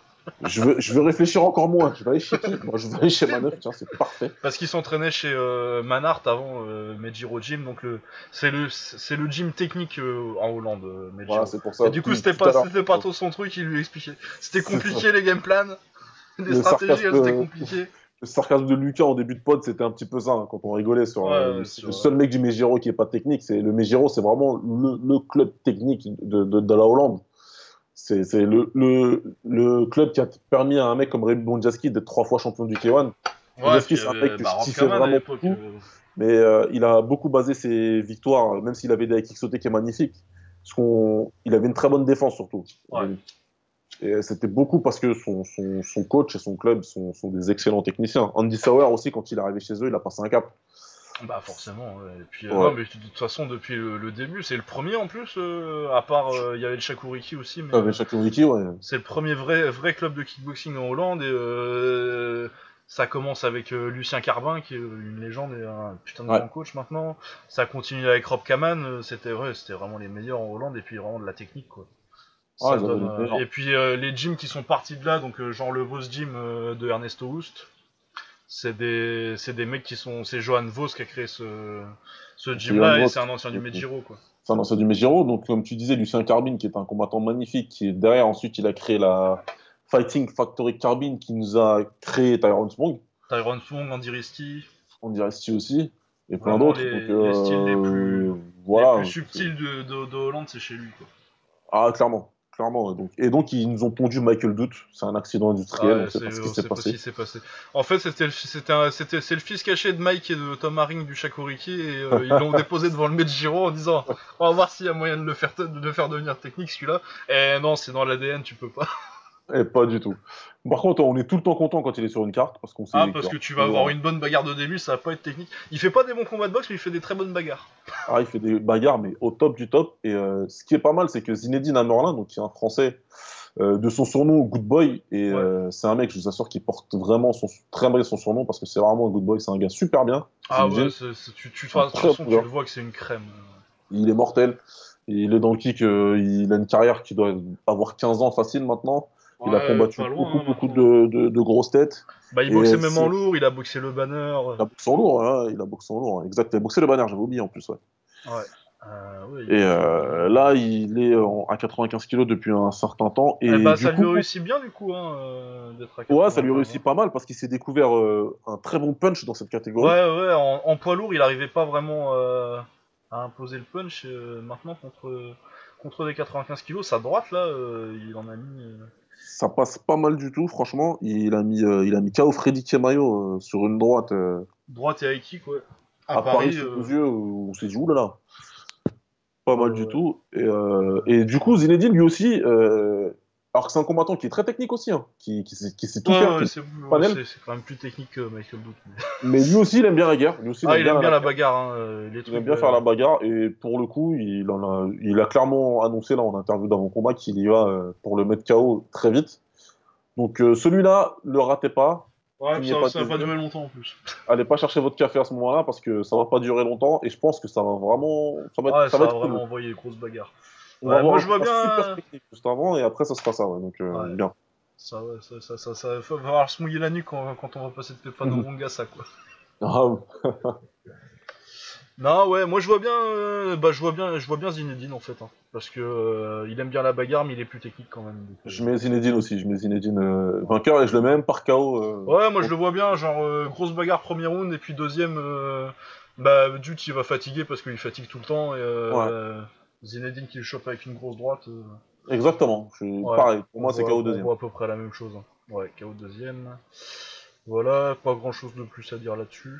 Non, pas, grand chose de plus. On Ouais, arrive. parce qu'en plus, euh, ça va pas les amener forcément euh, très haut. Il y a pas. Ah, quoique, euh, ça va faire euh, deux, deux- deux victoires de suite. euh, ça peut aller vite euh, si euh, s'ils décident pas de faire, s'ils se décident pas à faire Vakitov contre Zuravlev. Ah Peut-être non, celui-là, il doit être. C'est le, ah, le Pacquiao Mayweather du Glory, ce combat. Ah non, ça arrive, ça ne, se- ça ne se fera jamais. Euh, voilà, donc ouais, euh, un petit combat sympathique. euh, ça devrait être une bonne bagarre de salon. Ouais, clairement. Voilà. Ensuite, euh, combat pour le titre. Des poids coq, euh, donc c'est euh, 53 kilos chez les femmes. Ouais. On a Anissa Mexen, la meilleure kickboxeuse du monde. Facilement, hein. Numéro 1, incontesté. Ah ouais. Contre Amel Déby. Euh, 32 victoires, une défaite. Euh, Mexen, c'est 95 victoires, 3 défaites.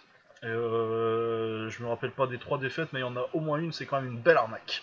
Il y a eu un gros vol en Chine, ça c'est sûr. Ouais, et puis euh, je sais plus ce que c'est les autres défaites. Et les autres, euh, là, comme ça, je m'en rappelle même pas. Bah, je m'en rappelle pas, donc ça doit être vraiment tôt dans sa carrière. Quoi. Ouais, ouais.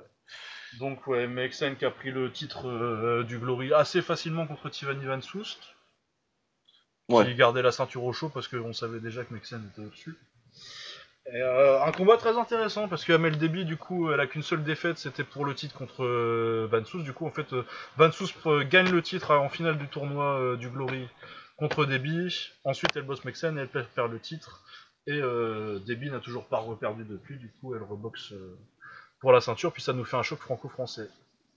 Exact. Ça fait un choc franco-français. C'est un choc attendu euh, par les personnes qui les suivaient un peu parce que euh, ça a chauffé sur les réseaux sociaux. euh. Alors, pas entre elles directement, mais entre les entourages.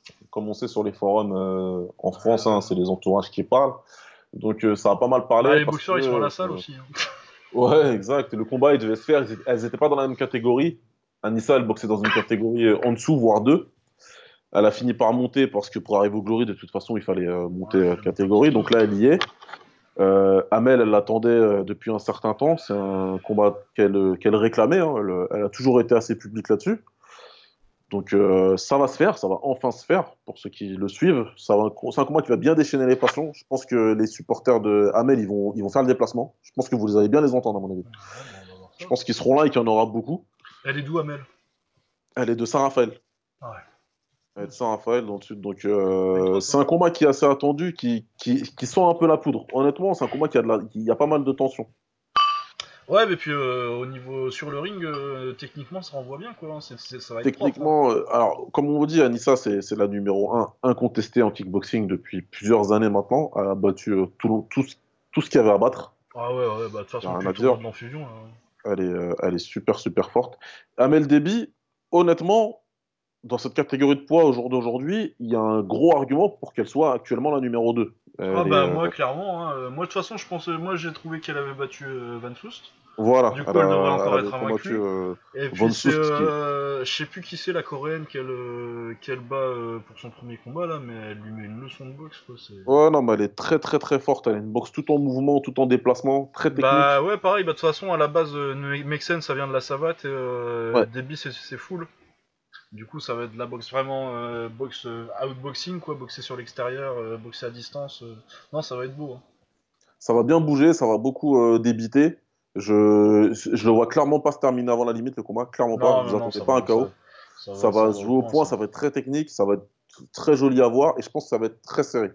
Ouais, je ouais, mets que ça- quand même au-dessus, Ouais, mais je pense que ça va Anissa vraiment très serré. que elle a prouvé assez pour qu'on évite de douter d'elle, quoi. Mais euh, ouais, ça va être. euh, franchement, ça fait longtemps que j'ai pas attendu un combat de Mexen comme ça. euh, Ouais, moi d'habitude, euh. Mexen, elle est tellement au-dessus. Moi, je regarde tous ses combats dès qu'elle est là parce que c'est magnifique à voir.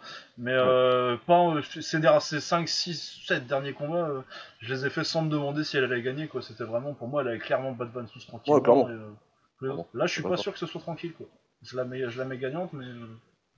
Je vois pas ça euh, comme un... ça va pas ça, ça va pas être euh, une balade Voilà. en forêt quoi. Je la mets gagnante, mais euh, pareil, profitez pas de ce combat pour aller euh, chercher la boisson ou quoi. Ou... Non, non, regardez-le parce que franchement, il va être bien. Il va vraiment Ah être ouais bien. non bah de toute façon en plus euh, franchement en kick féminin je suis pas sûr que tu puisses faire euh, tellement mieux. Hein. Non, pour moi, c'est c'est ce- c'est- c'est là où j'allais conclure. J'allais dire, pour moi, c'est le combat au top du, Ah ouais, du c'est le combat kickboxing de l'année, féminin. hein. C'est le combat de l'année pour moi, confondue, c'est le meilleur combat que tu peux faire. Et je pense que toutes les filles du, ki- du kick, je peux, je peux même, je sais pas, hein, mais je peux vous garantir qu'une Valentina Shevchen- Shevchenko va regarder le combat. Ah bah je, je- je suis sûr. Elle sait que c'est le top de son sport là. Elle sait que c'est le top de. Ah de- c'est plus ou moins saccadé en plus. Voilà, donc euh, je pense que ce genre de personnes vont regarder le combat et vont kiffer devant. Donc euh, Ouais. c'est pour vous donner un petit peu l'importance du combat dans, dans, dans, dans le sport. C'est euh, c'est comme si on avait un City Shy Petrosian, Petrosian demain. Ouais. Voilà. C'est pour, vraiment pour remettre le niveau d'importance du combat. Pour moi, c'est comme ça que je le prends. C'est une vraie finale de, de numéro 1 mondial. Ouais. Et puis euh, ouais le le meilleur la, la gagnante c'est la meilleure de la planète quoi. Voilà. La dernière fois qu'Anissa elle a eu une finale mondiale comme ça, c'était contre Iman Barlow Barlow. euh, en finale du tournoi Infusion et ça s'est terminé par un KO au deuxième round d'Anissa. Affaire à suivre. Voilà. Bon bah ouais donc voilà, donc excellent combat, ça va être, ça, ça va être génial. Euh, ensuite on a le co-main event euh, clairement qui est fait pour plaire aux Hollandais pour qu'ils fassent venir pour, le- pour leur faire faire les, les 3 heures de route. Ouais. Donc c'est Jafar Wilnis, le grand frère de Jason dont on a parlé tout à l'heure en poids lourd. euh, contre Jamal Ben Sadik, il me semble qu'ils se sont déjà boxés. Je vais vérifier ça, mais je pense qu'ils se boxent au tout dans, début les, du Glory. Ouais, dans les poids lourds d'aujourd'hui, c'est très fort probable. Ouais, alors Jamal Ben Sadik. Ouais, donc ils sont déjà boxés. Jamal Ben Sadik, qui est, euh, il a perdu un peu de poids ces temps-ci. euh, en même temps, avec le cancer, tu m'étonnes. Oui, il a Ouais. le cancer. Euh, du coup, euh, ouais, Jamal Ben Sadik, c'était un mec. Moi, j'ai toujours trouvé sa carrière bizarre. son début de carrière, c'était vraiment le mec qui. Ouais, donc il a perdu par décision au Glory 2 en 2012 contre Jafar Willis. Ah oui, d'accord. c'est ça un- rematch. Donc ouais, euh, Jamal Ben Sadik pour moi c'est une carrière bizarre parce que c'est un mec qui, euh, au début de sa carrière, il, il prenait des grosses victoires et euh, je le voyais la fois d'après, je me dis mais comment il a battu ce gars-là, lui c'est incroyable quoi. Il est très grand, il avait, là il a perdu du poids mais euh, à l'époque il avait quand même, il était quand même bien gros. Ouais. Du coup il fatiguait très vite. Et euh, bon, euh, son premier gros combat, c'est quand même qu'il a, il a, il a mis KO que Rico Verhoeven euh, quand ils avaient euh, genre 20 ans, 21 ans. Ouais. Ils étaient tous les deux assez jeunes. Ouais. Ensuite, euh, il va quand même euh, en demi-finale au tournoi 16 du Glory à 4, là, euh, le tournoi avec Michel qui gagne euh, au tout Ouais. début. Le fameux tournoi à 16 combattants, il réussit quand même à battre Errol Zimmerman et Rémi Boniaski. Franchement, euh, Ouais, ouais, non, c'est vraiment pas un truc auquel tu t'attendais, même si Rémi Boniaski était euh, vraiment sur la fin, quoi. Mais... Ouais. Et il se fait mettre KO par Daniel Guita, logiquement.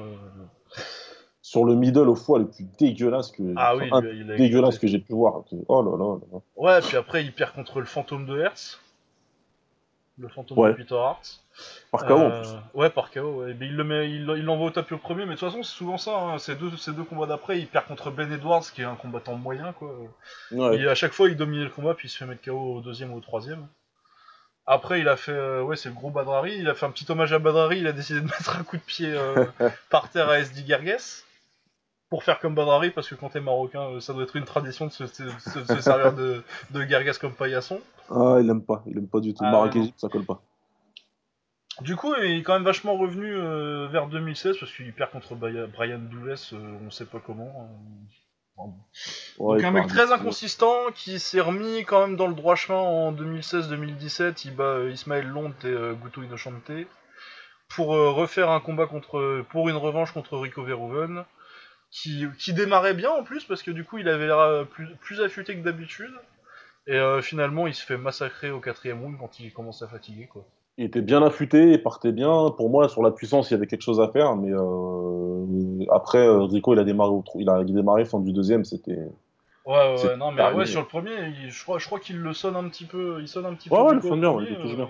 Ouais, non, non, donc, euh, donc ouais, un mec qui a du potentiel, beaucoup de, beaucoup de punch, mais un peu inconsistant. Du coup, ça va être une revanche. Et Jafar Winis, il a fait quoi ces temps-ci? Parce qu'il a un peu disparu. Jafar Winis, c'est vraiment un mec qui a pas de chance, quoi. Ouais, Willis, il. pff. Il a gagné le tournoi du Kunlun en 2014, 15, 2015. Tournoi du Kunlun. Du coup, ça faisait de lui quelque part le numéro 1 mondial parce que dans ce tournoi, il y avait euh, le dernier homme à avoir battu Rico Verhoeven. Ouais, exact. Mais c'est pareil, hein, c'est pareil que son adversaire du jour, en fait. Euh, Jafar, il, il prend une bonne victoire et une, une vieille défaite juste après. ah bah puis là il est sur trois défaites de suite. hein. Ouais, bah, Encore qu'il a pas de chance parce que du coup après sa victoire au Kunlun là, euh, ils lui mettent, euh, ils le mettent dans un tournoi au Glory euh, en 2015, il bat Ben Edwards par KO et il se fait, euh, il perd un combat très serré contre Adekbouyi. Euh, bah, c'est le combat qui donne le, le rematch à Adekbouyi, la revanche à Adekbouyi contre Rico et euh, Ouais. il se fait quand même bien enfler sur celui-là. Et pareil euh, en 2016 où il refait encore un tournoi et en finale il se fait encore voler contre Ismaël Long. Ouais, c'est vrai, ouais. Ouais. Et après ça, euh, il y a euh, Nice où il se fait. euh, Il y a Brestovac qui le met KO avec le high kick gauche là. Encore Ah oui. une fois. Magnifique. Parce que ça fait deux fois qu'il lui met la même. Magnifique, ouais. Ouais, en plus. Ah non, mais ça, ça fait deux fois qu'il lui a fait. En 2014, ils se sont rencontrés. C'est euh, Mladen Brestovac qui gagne par KO premier round euh, sur high kick gauche en 1 minute 19. Et la revanche, euh, pareil, high kick gauche, 2 minutes 06. C'est exactement le même combat. Ah, ça, ça, ça doit faire mal à la tête quand même. Ah ouais, non, mais je pense que vraiment il a son numéro. Je pense qu'il sait pas bien boxer les gauchers parce que j'en vois pas tellement d'autres sur, euh, sur sa liste. Donc, euh, ouais, non, il sait pas trop boxer les gauchers. Et du coup, et ensuite il perd à l'enfusion. Il était champion de l'enfusion et il perd le titre contre Luis Tavares. Ouais. Voilà. Donc, euh, bon, bah euh, écoute, ce combat-là, euh, je sais pas trop Bah, c'est un peu compliqué, ouais, quand t'as des mecs qui sont aussi. Euh, qui ont des carrières autant en dents que ça. Moi, je pense que techniquement, euh, Winnie c'est plus propre, mais ça punch moins. Ouais. Du coup, euh, c'est. Pour moi, c'est soit Ben Sadik euh, KO au premier round, il le chope avec une droite, euh, Winnie s'y tombe et, euh, et c'est fini. Soit ça part au deuxième, troisième, et là, à mon avis, c'est Winnie qui va, qui va tourner et, euh, euh, et gagner au point, quoi. Encore Ouais, que Ben Sadik qui se fait mettre KO, moi ça me choque jamais. Ah non, pas du tout, non. Il peut, perdre- il peut perdre- littéralement perdre à n'importe quel moment d'un combat. Ouais, voilà, donc euh, ouais, c'est un, c'est un peu un combat vraiment, c'est vraiment un des. Puis c'est des mecs qui ont besoin de. Ça, ça, ça a besoin de gagner là, du coup, je sais pas trop ce que ça va donner. Ouais, non, là, je me, je me mouille pas du tout. Ouais. Puis honnêtement, euh, je vais te dire, c'est pas comme si. euh, Ouais, celui-là. Je suis pas plus intéressé que ça, quoi. Ouais, voilà, pas trop, non. Pas trop. Ouais, ça, va être une bonne bagarre en poids lourd, mais bon, moi, les poids lourds. euh, ah. Ouais. Par contre, Désolé, Daz. hein, Ouais, non, désolé, euh, comité- euh, désolé au comité. Au comité, ouais, on va se faire engueuler, on- ils sponsorisent le, le podcast en plus. Ouais, bah oui. euh, On va se faire on est nos désolé. subventions. On aura plus de Mais bon, on a bien, on a bien hypé à Merlin contre Dutte, donc ça va. Ça va, ouais, ça va. Ça va. Ouais, il a futé maintenant, euh, Zinedine. Avant, euh, à l'époque, il y avait un petit pneu, mais euh, maintenant, il est. Ouais, il a plus, mais. Doute, il sera toujours membre, Ah, mais Doute, il a toujours, mais de toute façon, c'est la mascotte Doute. toujours membre actif. celui-là.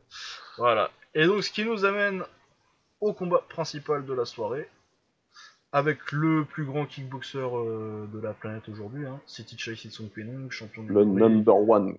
119 victoires, 30 défaites, 5 nuls, 32 par KO.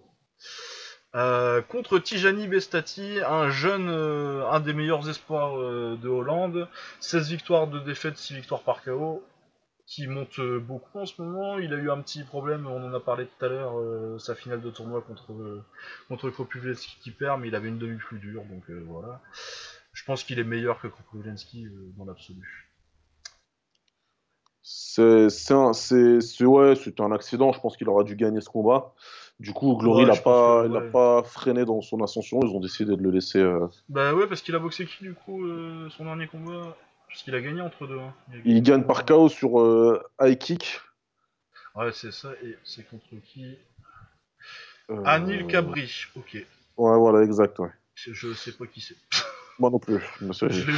j'ai vu le combat, mais euh, aucune idée de qui c'est. Bon, bah c'était vraiment un combat pour se relancer. Par contre, il, bah ouais, c'est Nar- c'est Larsen qui bat en demi du, de son tournoi euh, avant Ouais. Niklas Larsen, donc euh, Et c'est quand même, euh, ouais, c'est quand même beaucoup plus fort Niklas Larsen que Michael York que, que Previously a pris en. Ouais, puis avant ça, il a battu Yotkun Paul, qui est bon, bon c'est un taille, il a de l'hype parce qu'il est taille, mais il est pas si fort que ça. Mais bon, Youssef Assouik, ouais, donc il a vraiment, ouais, André Jboul, euh, c'est pas mal. Bon, c'est sa, première victoire. Oh, il est monté doucement. Ils l'ont fait le Glory, le fait monter hein, depuis trois ans à peu près. Ils le font monter euh, en lui faisant, en le mettant sur. Ils l'ont mis sur beaucoup de cartes au début. Ouais, ouais, fois, ouais, il ils avait ont un fait beaucoup boxer euh, avec des noms pas trop, pas trop compliqués, mais euh, quand même euh, une, Faut bien- une progression logique. Voilà, pour, pour arriver aujourd'hui. Et Maintenant, aujourd'hui, voilà, euh, c'est euh, pas logique, mais. Là, c'est pas logique. Franchement, c'est beaucoup trop tôt. Ah, c'est Parce qu'en face de lui, euh, se tient, comme vous l'a dit Lucas, on n'a pas du tout tort de dire qu'aujourd'hui, en kickboxing, c'est le numéro un. Et si vous voulez le contester, je suis prêt à débattre avec vous pendant Ouais, six- bah, c'est qui alors? Parce que euh, moi, je, moi, je, moi, je faisais l'argument avec Superbone, mais Superbone, il a perdu deux fois clairement, donc. euh, il a perdu deux fois, euh, deux fois. Mais, et même si Superman a battu City Shy, parce que entre deux combattants de taille de ce niveau-là, il faut savoir, si tu fais 10 combats, ça peut être 5 victoires partout, ça, ça peut être. faire euh, 5-5. Hein. C'est voilà, c'est compliqué. Donc c'est pour moi, c'est- même puis, si euh, Superman battu, il l'avait mis KO avant aussi, donc. euh, voilà, il a mis KO. Et même s'il est battu, pour moi, City est resté au-dessus. C'est comme quand Senshai prenait des défaites. Ça pouvait arriver qu'il prenait des défaites, mais généralement, quand tu faisais une revanche, il arrivait à dire Ok, euh, c'est un petit accident la Ouais, dernière non, fois. mais puis en MMA, en kick, tu, en kick tu, tu bosses quand même vachement plus qu'en MMA ou des trucs comme ça, et du coup, ça fait. Pour moi, le kick, ça marche plus comme une saison en fait que autre chose. Et euh, c'est pas parce que t'as perdu une, dé- t'as, t'as eu une défaite dans la saison que t'es pas champion à la fin. quoi. Je suis assez d'accord. City Shy, sur euh, les trois dernières années, Ouais, c'est clairement le mec qui a, qui a- qui a- le meilleur palmarès, c'est, c'est Il a hallucinant ce qu'il a fait. hein. Tout le monde, ses seules défaites, c'est une légitime contre Dylan Salvador en 2015. Ouais, et encore, tu peux. tu peux Il y a, y y matière à débat, quoi, tu peux dire. Il y a, euh, y a petite matière, euh, selon. selon Mais c'est pas, c'est, pas un vol, mais euh, si, tu, si tu me dis, euh, moi je pense que j'ai scoré pour City Chai, euh, ça me choque ça, pas plus que ça. ça, pouvait le faire. C'est une défaite, il faut savoir que Sitcha, il a, il a pris sa revanche, il a mis Dylan KO dans le quatrième round pour le titre. Ouais. Et puis il avait déjà battu euh, deux mois avant aussi. Il avait déjà battu deux mois avant, donc il a remis les pendules à l'heure. Il y avait eu un vol qualifié inexplicable contre Robin Van Orsmalen pour la ceinture. Ah, ça doit être le plus grave. Je crois que c'est honnêtement euh, Van Roosmalen euh, contre City Chai 1, euh, c'est le plus gros vol que j'ai vu de ma vie. C'est probablement le plus gros. hein. Si- C'est, si un- y a, y a- y a- y a- il- Van Roosmalen il gagne pas un round. Et à la Il fin, prend- ça fait 48-47. Il prend une leçon de boxe. Il prend une leçon de boxe. Au final, ils mettent gagnant City Shy. Du coup, il y a une revanche un petit peu plus tard. Parce qu'en plus, savoir que City Shy, le, le Glory, euh, je sais pas, on dirait que quelqu'un leur a imposé en fait. Parce que du coup, ils ont jamais. Je dis pas qu'il faut ménager les combattants, mais lui, c'est tout l'inverse. Ah ouais, lui vraiment, ils lui ont mis, mais ils lui ont fait faire un, faire un tournoi euh, à Paris où ils lui ont mis Kyriak Grigorian. Bon, il les a battus tranquilles, mais.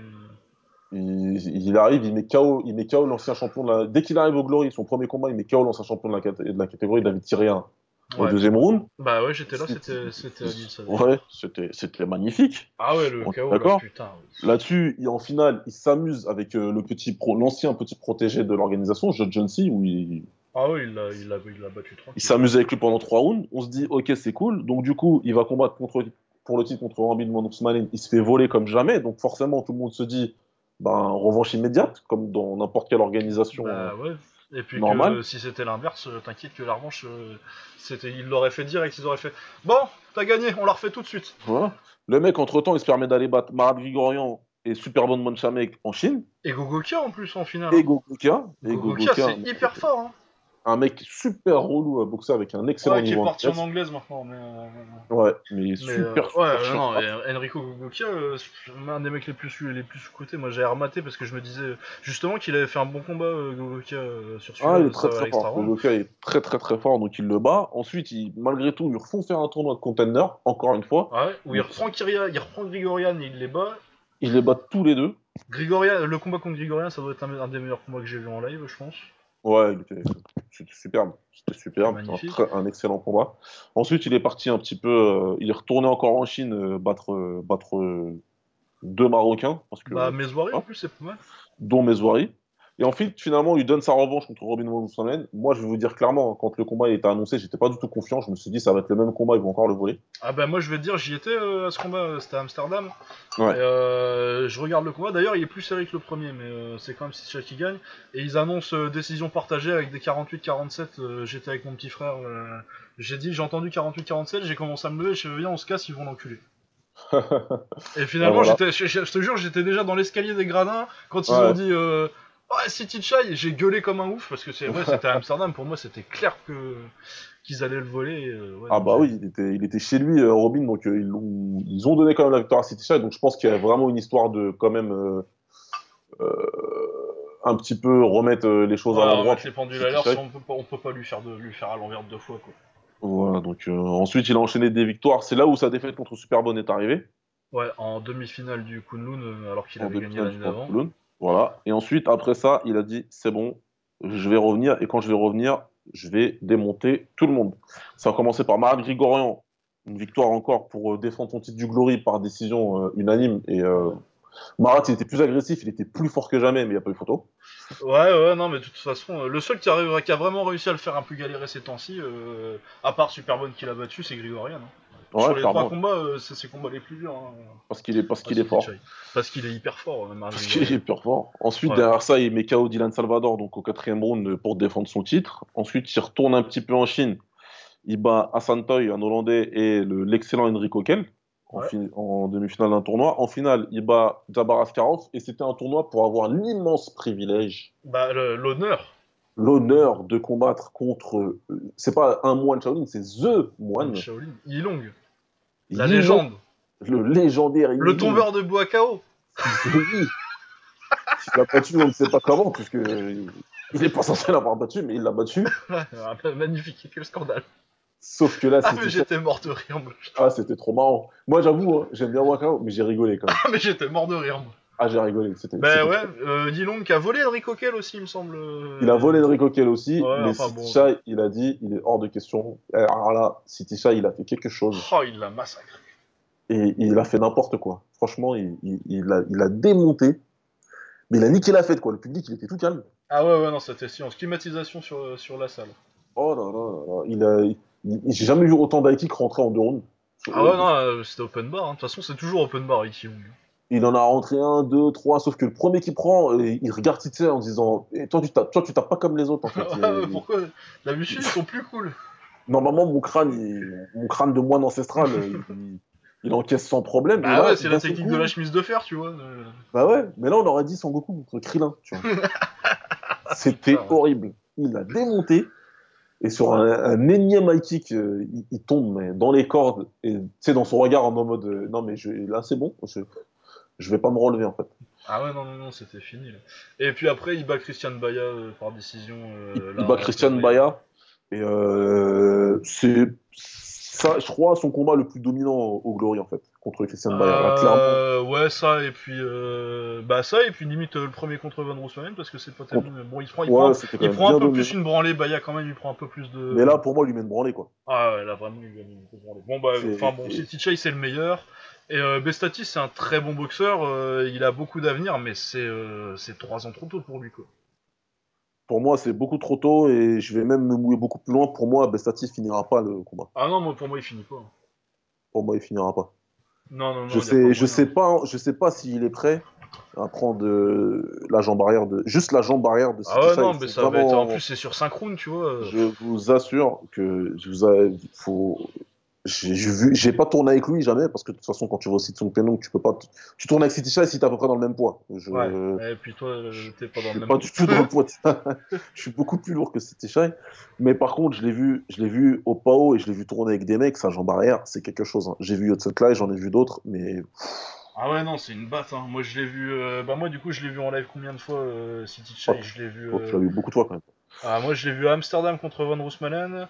Je l'ai vu à Paris contre, euh, Gogo contre euh, Kyria et Grigorian. Et je l'ai vu à Lille contre euh, Kyria et John C. Donc, euh, et John C, ouais. Non, c'est quelque chose. Ouais. Euh, ouais, non. Ouais. ça, ça- franchement, quand, on, quand, quand, quand t'es là, sa jambe arrière, c'est un truc de fou. C'est une batte de baseball. C'est très puissante avec un timing euh, vraiment. euh, c'est. Faut ah ouais, savoir non, que. il passe juste sous le coude à chaque fois. Il boxe en gaucher. euh, donc, Ouais, c'est directement voilà, aligné sur le foie sur tous les droitiers. Ah, c'est magnifique, c'est c'est- c'est Ouais, non, magnifique. euh, le genou là. De toute façon, c'est de la boxe de gaucher très classique. City Chai, c'est la gauche, crochet droit un petit peu pour occuper, et puis du middle et C'est- du voilà. genou quoi. C'est ce qu'on t'apprend moi en tant que gaucher, c'est ce que j'ai. Ce Ah fait, bah, c'est ce que j'ai essayé de faire euh, toute ma vie de Ouais, moi c'est ce que j'essaye de faire à la salle. Voilà. Et lui, il le fait à la perfection dans le timing parfait. C'est-à-dire son KO qu'il met à David Kiria là, la première fois. Ah ouais, le genou là, C'est, euh, putain. Il lui rentre d'abord un middle sauté qui fait un bruit dans la salle. Tout le monde se dit ouh. Ah le ouais, public même souviens, putain. Ouais, Et non, derrière, non, il c'est- lâche euh, direct au corps et un genou, mais sorti tout droit des enfers. Ah mais le genou, moi j'étais pas loin, j'ai vu. J'ai vu euh, Kyria tomber dans, tomber dans, dans les cordes, il, il ça le foie, euh, le, le nez rentré dans le ring, et je fais Ah, c'est bon, c'est fini. Ouais, sale genou, sale genou, sale affaire. Donc euh, là, non, non, pour moi, ça, ça ira pas au bout. Et après, j'en veux pas au Glory non plus, parce que honnêtement, si ça, il a Bah, ils ont personne d'autre à le faire boxer, c'est soit ça, soit ils remettent euh, Grigorian pour la quatrième fois. Moi je préférerais Grigorian pour la quatrième fois, mais, euh, Ouais, il reviendra, hein. je pense qu'il reviendra. mais donc, euh, euh, les gens ils vont pas. euh, C'est dur à vendre un quatrième combat quand euh, il y en a, quand c'est le même qui a gagné les trois premiers quoi. ouais, clairement. Voilà, et puis non, sinon il n'y a pas mieux à lui mettre, hein. euh, sinon ils lui mettent John C quoi, mais euh, il a boxé il y a Ouais. pas longtemps. Ouais, Et, non, euh, il l'a déjà battu. massacre. Donc euh, ouais, non, mais ouais, c'est ça, autant... euh, en, en gros, t'espères que Bestati prend pas trop une branlée et que ça c'est un combat qui va lui servir à quelque chose euh, et qu'il perd au point plutôt qu'il se fait massacrer en deux rounds. Mais à mon avis, il se fait massacrer Exact. en deux, trois rounds. Ouais, Mais voilà, moi- mais en tout cas, ça nous promet une très bonne carte. Moi, je suis très content euh, vu que j'y vais. Faut que je me déplace, Ouais. mais j'y vais.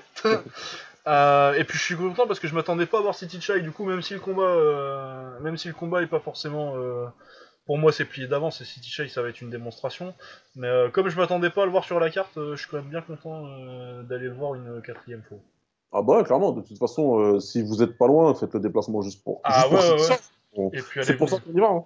Bah ouais, bah tu, tu vas pour City Chai, puis t'as Pet Panamong en plus sur la carte, t'as Mexen euh, t'as Doumbé contre Sitson Penong. Le tournoi, t'as Adam Chuk. non, franchement, c'est une, c'est une très belle carte. C'est une très belle carte. J'aurais euh, été, moi perso, si j'avais été sur place, si j'avais été en France, j'aurais été. euh, je peux pas y aller, c'est dommage, mais euh, ouais. Mais ouais, venez, et puis si, vous, si vous y allez, venez me voir sur Twitter, Lucas Bourdon, Lucas underscore Bourdon, avec une photo de Frazier euh, en profil, c'est moi. Vous venez, mais vous me dites quoi, et si vous voulez qu'on se capte, s'il y en a qui viennent, ce sera avec plaisir. Puis vous pourrez rencontrer Daz, a priori, un honneur Un, oh, un honneur réservé à peu, réservé aux meilleurs. c'est clair. Voilà, donc Bah, s'il y en a- s'il y, euh, en a qui sont dans le ouais. coin, Voilà pour notre preview du Glory. Donc, euh, Ouais. je pense qu'on a fait le tour de la Ouais, question. on a bien fait le tour, on a parlé longtemps. Euh, On va faire un petit point vite fait sur ce qui s'est passé ce week-end quand même, et puis on va conclure, je pense. Ouais, exact. Bah, il y a eu pas mal de, de violence ce week-end. Ouais, il y a eu pas mal, surtout de l'anglaise ce week-end, ça a fait bien plaisir parce qu'il n'y a pas d'UFC du coup. euh, Ouais. C'était un peu la place de l'anglaise. Enfin, il n'y a pas d'UFC parce qu'il y avait euh, Golovkin qui boxait et que généralement ils évitent. Surtout qu'en plus à la base il devait pas boxer euh, le gars qui l'a boxé, il devait boxer Canelo, ça devait être la revanche. Ça doit être la revanche contre Canelo Alvarez qui a trop mangé de viande mexicaine. Ouais, non, mais t'as quand même bien le seum quand tu sais que c'est. Parce que apparemment, moi j'ai j'ai regardé un petit peu, je m'y connais pas en stéroïdes, tout ça. Euh, machin, mais apparemment c'est bien euh, un truc. Son explication, elle tient la route qu'il a bouffé de la viande. euh. Apparemment, ça tient la route. Après, euh, bon, voilà. Après, euh, ça veut pas dire qu'il est pas dopé, ça veut dire que son test Voilà. là c'était n'importe quoi de suspendre pour ça. Chacun, chacun fera ce qu'il veut, etc. Moi, je... Si vous voulez plus de renseignements sur comment on se dope pour courir longtemps, demandez à Samir du podcast Octogone. Bah, parce que vu, cette... vu les temps qu'il poste sur Twitter dans ses machins, ses Fitbit à la con. Ah, lui, forcément euh, dopé. Ah non, mais une pharmacie, une pharmacie ambulante, ce monsieur. Mais complètement. La- L'animateur de, de nos amis du podcast Ah Octogone. bah c'est clair. De toute façon, Omar me l'a dit qu'il était dopé, donc euh, Ah, moi bah, je de le toute façon, voilà, mais moi je le crois évi- évidemment, si, si on me le dit. Puis de toute façon, on a vu les temps, on a les données, tu sais, c'est comme au cycliste. Les kilowatts, ils- ça, ça colle pas, c'est pas possible. Ouais, c'est n'importe quoi. Quand je vois ces trucs sur arriver sur Twitter, je dis non mais il est sérieux celui-là. je suis toujours Euh, outré, du coup il me l'a dit. Ah ouais, non, c'est scandaleux. outré. Bon. Oh merde. Une seconde, je vérifie qu'on n'a pas un petit souci. Ouais. Non, ça a l'air bon. Non, il y a, Euh, il y a l'enregistreur qui m'a fait une petite frayeur. Ok. Alors Triple G, donc euh, du coup il a trouvé un remplaçant un peu en dernière minute et c'est Vanessa Martyrossian qui s'y est collé. Ouais. Bon, bon, bon Euh, courage. Le, le pauvre euh, Vanessa Martyrossian. Alors le truc sympa c'est qu'il est coaché par notre très grand ami, Edmond Tarverdian, le seul, l'unique. le plus grand coach de la Terre. Ah, moi, moi, clairement. mon rêve, ce serait Edmond Tarverdian qui coach Shilong. Ah ouais, ça, ça serait magnifique. Ah, moi, je, mal. je- je vis pour ça. Voilà, donc euh, Ah, Edmond bah, Tarverdian, ah, l'ancien coach de l'ancien coach de Ronda Rousey, De Ronda Rousey, ouais, exact. Euh, un imposteur, euh, disons-le clairement. Mais bon, il a Ouais. pas, Vanessa Martirosyan n'a pas appris la boxe avec lui, mais c'est comme euh, c'est un Arménien en Californie. Tous les Arméniens en, Cali- en Californie, pour je, sais, je ne sais quelle raison, ils vont chez Edmond Tarverdian. Voilà, c'est ça. Il avait vu Voilà. Darchignan aussi qui a réussi à faire une bonne carrière lui pour le coup, mais Ouais. Mais Ouais. non, mais de toute façon, il a été en fin de carrière lui chez, euh, ouais, en plus c'était à à la fin, tu vois, il savait déjà boxer le gars, quoi. C'est pas. Ouais. C'est pas, c'est juste la connexion arménienne qui fait qu'il y a plein de gens qui vont chez lui et puis le succès de Ronda Rousey qui lui a mis de la hype alors que c'était surtout Ronda et pas beaucoup lui. Ah, bah, c'était pas du tout lui. ouais, non, pas du tout lui. C'est vraiment, vraiment une imposture euh, de haut niveau. Ah, Et, euh, ah, ouais. Donc Vanessa Martirosyan qui était pas un mauvais boxeur, il a une carrière relativement respectable, mais il avait pas boxé depuis deux ans. Ça fait deux ans qu'il avait pas boxé, ouais, et tu remontes directement contre Triple G, bon. Bah contre le meilleur, le meilleur moyen du monde, bon, on se- avec une semaine pour te préparer, on, sait- on sait, on sait à peu près comment ça se Voilà, passe. hein. la, la vie c'est des choix, hein, il a fait ce Ouais. choix. Bah il a dû se faire 400, 400 000 dollars. Hein. Je respecte. Il prend 400 000 euros, heureusement pour lui, parce que c'est- suffisamment payé pour. euh, Ouais, ouais, Ce ouais, bah, c'est- même pas cher payé. Ouais, donc 36 victoires, euh, 3 défaites en arrivant. euh, il restait sur une défaite dans la catégorie en dessous contre Erisland Lara, qui, était un, qui est un excellent boxeur cubain, donc il n'y a pas de honte. Ouais. Mais ça faisait deux ans qu'il avait pas. Ça faisait, euh, ouais, euh, quasi exactement deux ans qu'il avait pas boxé. Et il fait pas un mauvais premier round en plus, mais c'est juste que Gennady Golovkin, il le respecte pas, quoi. Il fait. Ah, tu me tapes, ouais, c'est gentil. Il fait Bon, tu t'es bien amusé le premier round, tu m'as mis une petite droite là, c'était gentil, c'est bien, c'est pas mal. Maintenant, je vais taper. Et euh, deuxième round, il lui met un enchaînement, mais. Ça, c'est- Fist of the North Star, pour ceux qui regardaient.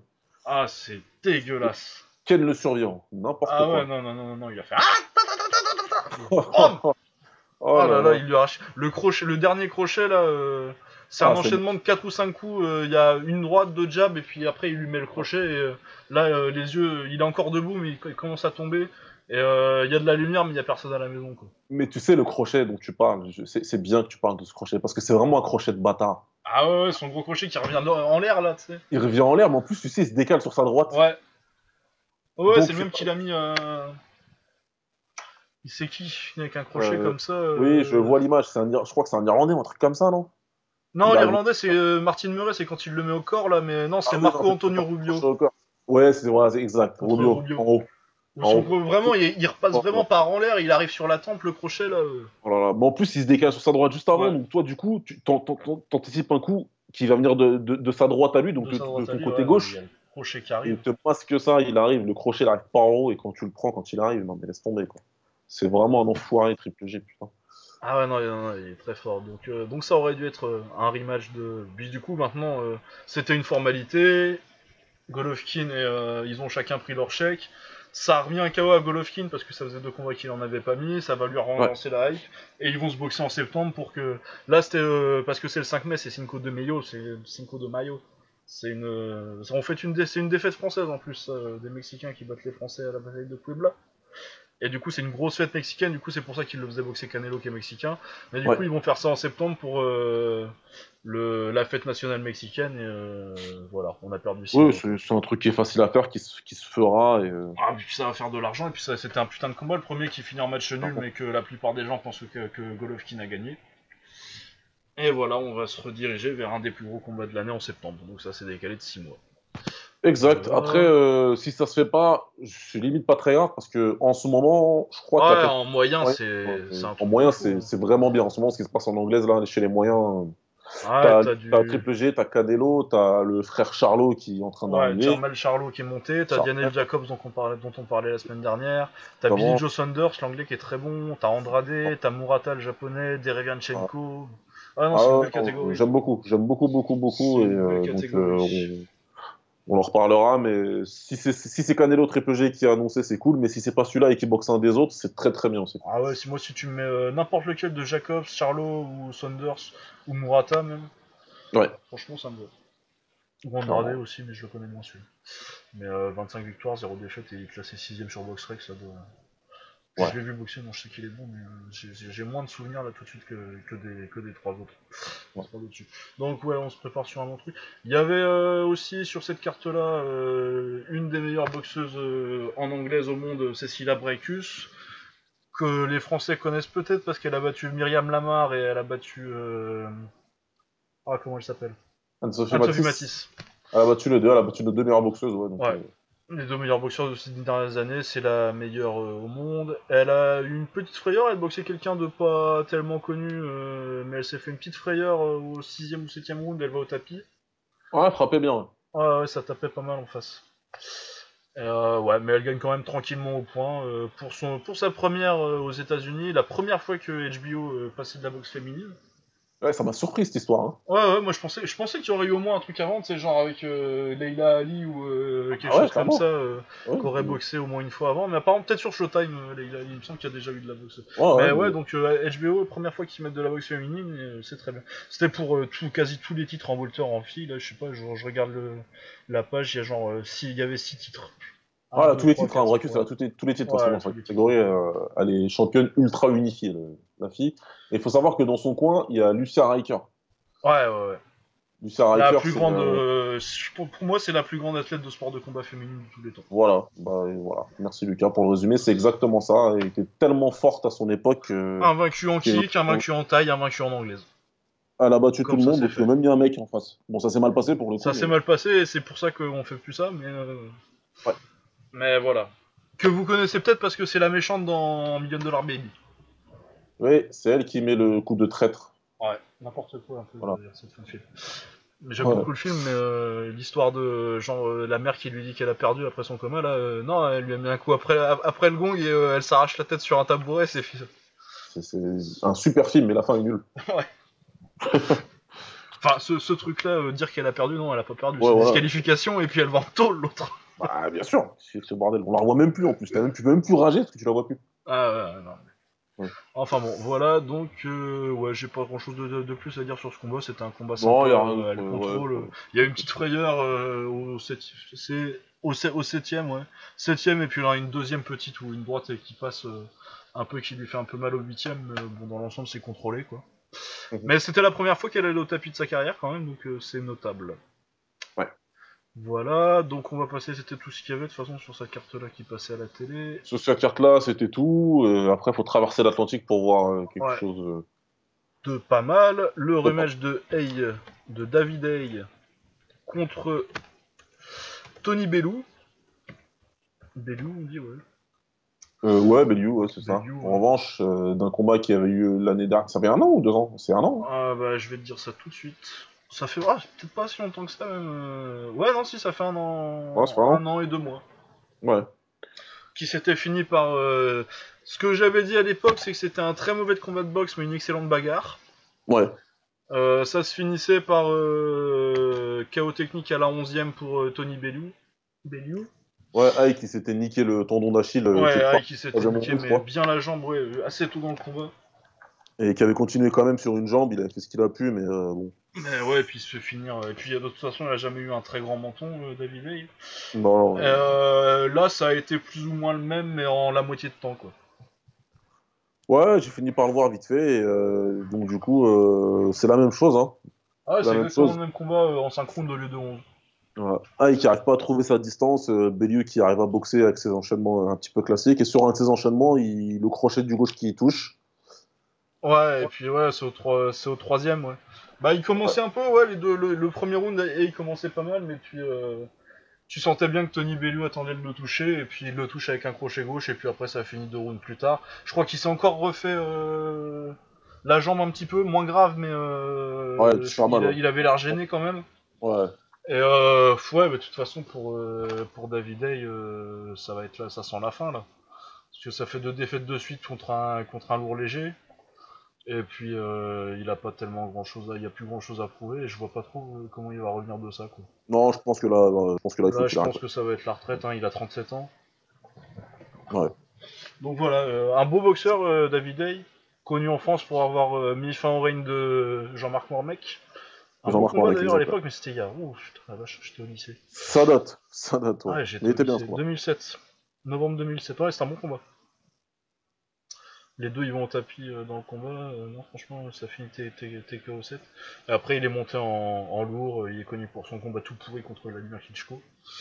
Mais voilà, Ouais. un- un- c'était un bon boxeur. Moi, j'aimais bien euh, à l'époque quand même. C'est un bon boxeur qui avait un très bon punch une très Ouais, belle droite. Très bon punch, euh, et puis ouais, 28, c'est parti.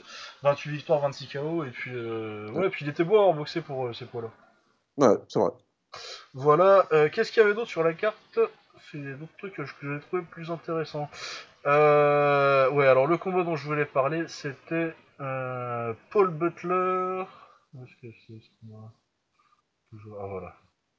Donc pour le titre euh, IBF des poids coqs, Paul Butler, donc euh, 26 victoires, une défaite en anglais contre un portoricain très peu connu. Jusque-là, il n'avait pas fait euh, grand-chose encore, mais un vaincu qui avait 18, 17 victoires et 12 KO. Emmanuel Rodriguez. Donc euh, Paul Butler a loupé le poids, du coup euh, la ceinture était en jeu que pour euh, Emmanuel Rodriguez, il n'y avait que lui qui pouvait la gagner. Et de toute façon, ça n'a pas changé grand chose parce que il met deux knockdowns au premier round à, à Paul Butler, que- qui récupère jamais. Enfin, si, il récupère, mais il arrive du coup, il doit courir après le combat. Et Emmanuel Rodriguez, il a fait une masterclass. Quoi. Magnifique performance. euh, En boxeur puncher, un petit peu vraiment le mec qui reste qui boxe derrière son jab, mais qui met quand même de la bonne droite qui pique euh, derrière euh, en boxant à mi-distance. En contrant, il, a, il, a, il, a, il a vraiment tout fait. Sur les derniers rounds, il met un peu la pression pour essayer de le finir. En plus, euh, vraiment, il a fait une démonstration. Je pense que t'avais l'impression qu'il pouvait finir à n'importe quel moment, mais qu'il s'éclatait juste sur le ring. Du coup, euh, c'était euh, non, vraiment magnifique performance. L'autre, il a pas vu le jour. Et, euh, je, le, je le connaissais pas du tout, Emmanuel Rodriguez, et euh, il a Ouais. 25 ans, j'ai vraiment gardé un œil dessus. Maintenant, il est champion euh, IBF euh, des poids, des poids coqs. C'est de la même caté que Nordine Oubali, euh, médaillé d'argent aux Jeux Olympiques français qui est en pro là, et qui cherche une ceinture. C'est un combat que j'aimerais beaucoup voir. Ouais, ça peut être pas mal. Moi, faut que je regarde le combat du coup. Parce que Ah ouais, non, mais vraiment, je te Ah, conseille. Donc, euh, Manuel Rodriguez versus Paul, Butler, c'est une démonstration de boxe sur 12 rounds, c'est c'est magnifique. Ouais, j'aimerais regarder ça ce soir, ouais. C'est vraiment, vraiment très belle performance, très propre, euh, avec un style assez. euh, c'est un style euh, subtil et, euh, et discipliné, quoi. Vraiment de la belle boxe euh, bien classique, il garde les mains hautes, mais, euh, mais délié, tu vois. Vraiment, il y a une facilité, une souplesse. euh. Ouais. C'était vraiment de la belle boxe. Assez classique, c'est pas vraiment un mec qui fait des trucs euh, hyper, des esquives hyper flashy ou. pas des trucs à la. Merde, euh, qu'est-ce que je dirais C'est pas, c'est, c'est pas Nassim Hamed, quoi, mais. euh, Ouais. Vraiment des trucs où il va t'esquiver vraiment juste de 2 cm, te remettre un petit compte bien propre, euh, juste pour toucher, et vraiment il y a une petite frappe sèche, mais euh, qui cherche pas trop le KO, vraiment. Tu vas voir, c'est très, très beau à voir boxer, j'ai hâte de le revoir boxer. Ok, bah, je vais regarder ça. Voilà, euh, sinon sur cette carte là, qu'est-ce qu'il y avait d'autre?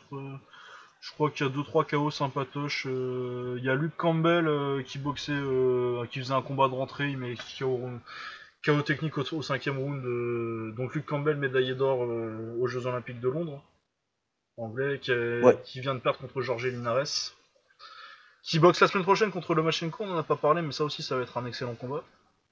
Yes, on en reparlera bien sûr, mais Ouais. on Mais débriefera en voilà. tout cas. Ouais. Ah. Ouais, donc ouais, là, on a pas trop. Euh, donc Luke Campbell qui met un KO combat de rentrée et puis euh, Joe Joyce aussi euh, médaillé d'argent ouais, olympique qui était euh, sur la carte. Ouais, exact. ouais, qui met un KO deuxième round au champion du Commonwealth qui avait 22 victoires, euh, 4 défaites, un nul. Donc euh, il met KO deuxième round. Il euh, fait, son, il fait son petit bonhomme de chemin, ouais. Ouais, donc c'était le euh, médaillé- En parallèle de Tony.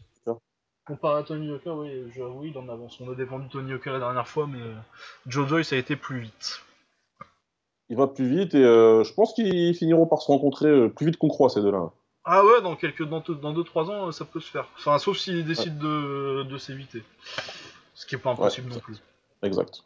Parce que, euh, à moins qu'il y en ait un qui ait une ceinture que l'autre veuille. euh, Mais ouais, mais ouais, Joe Joyce, euh, très bon potentiel chez les lourds. Moi, pour moi, de toute façon, on en a déjà parlé quand on a parlé de Tony Yoka euh, il y a pas longtemps. euh, pour moi, il aurait dû être médaillé d'or aux Jeux Olympiques parce qu'il a battu Tony Yoka. Il a battu Tony Yoka.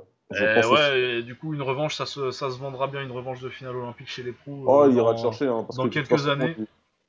Il, ira le chercher. Il, a, il, il est signé chez qui, Joe Joyce? Il est chez, chez Eddie Hearn, lui aussi? Ouais, c'est- une carte de Hearns, ouais. Ouais, bah, de toute façon, Eddie Hearn, en ce moment, c'est le numéro 1 en boxe. Donc, quand Ah, bah, Eddie Hearn ouais. faire un combat, S'il veut faire un il n'y a combat, pas c'est lui grand-chose qui a que les tu sous. puisses hein. faire. Bah, puis en plus, du coup, au niveau, euh, au niveau télé, euh, ils peuvent le faire en Angleterre, ce qui est du coup moins compliqué que de faire euh, ça aux États-Unis où ça va être obligé de passer à 4h du matin. Du coup, il a plus de chances de réussir à faire voyager Yoka, je pense. Ouais, exact. Parce que du coup, ça pourrait être diffusé sur Canal. Mais ouais, alors que je sais pas s'il y a des, pas des, des arrangements euh, avec euh, SFR Sport. euh, alors, mais, euh, je, je, je sais pas comment ça se passe ça. Aucune idée. Ouais, voilà. euh, Est-ce qu'il y avait autre chose Euh, L'enfusion, il y a David Kiria dont on parlait tout à l'heure qui s'est fait encore fait enfler contre John Irisco. Parce que John Irisco, euh, il enfle tout le monde à chaque fois. J'ai pas vu le combat, mais effectivement, ouais, c'est pareil. ah, c'est serré, c'est pas non plus un gros gros vol, mais pour moi, Kiria, euh, que je trouve assez, que je trouve bien ces temps-ci depuis qu'il est chez Holsken. Ouais. Euh, il a un style vraiment, tu dirais Holsken Junior, euh, Holsken avec 10 cm de moins, et je pense que ça lui réussit pas mal, il est plus discipliné qu'avant.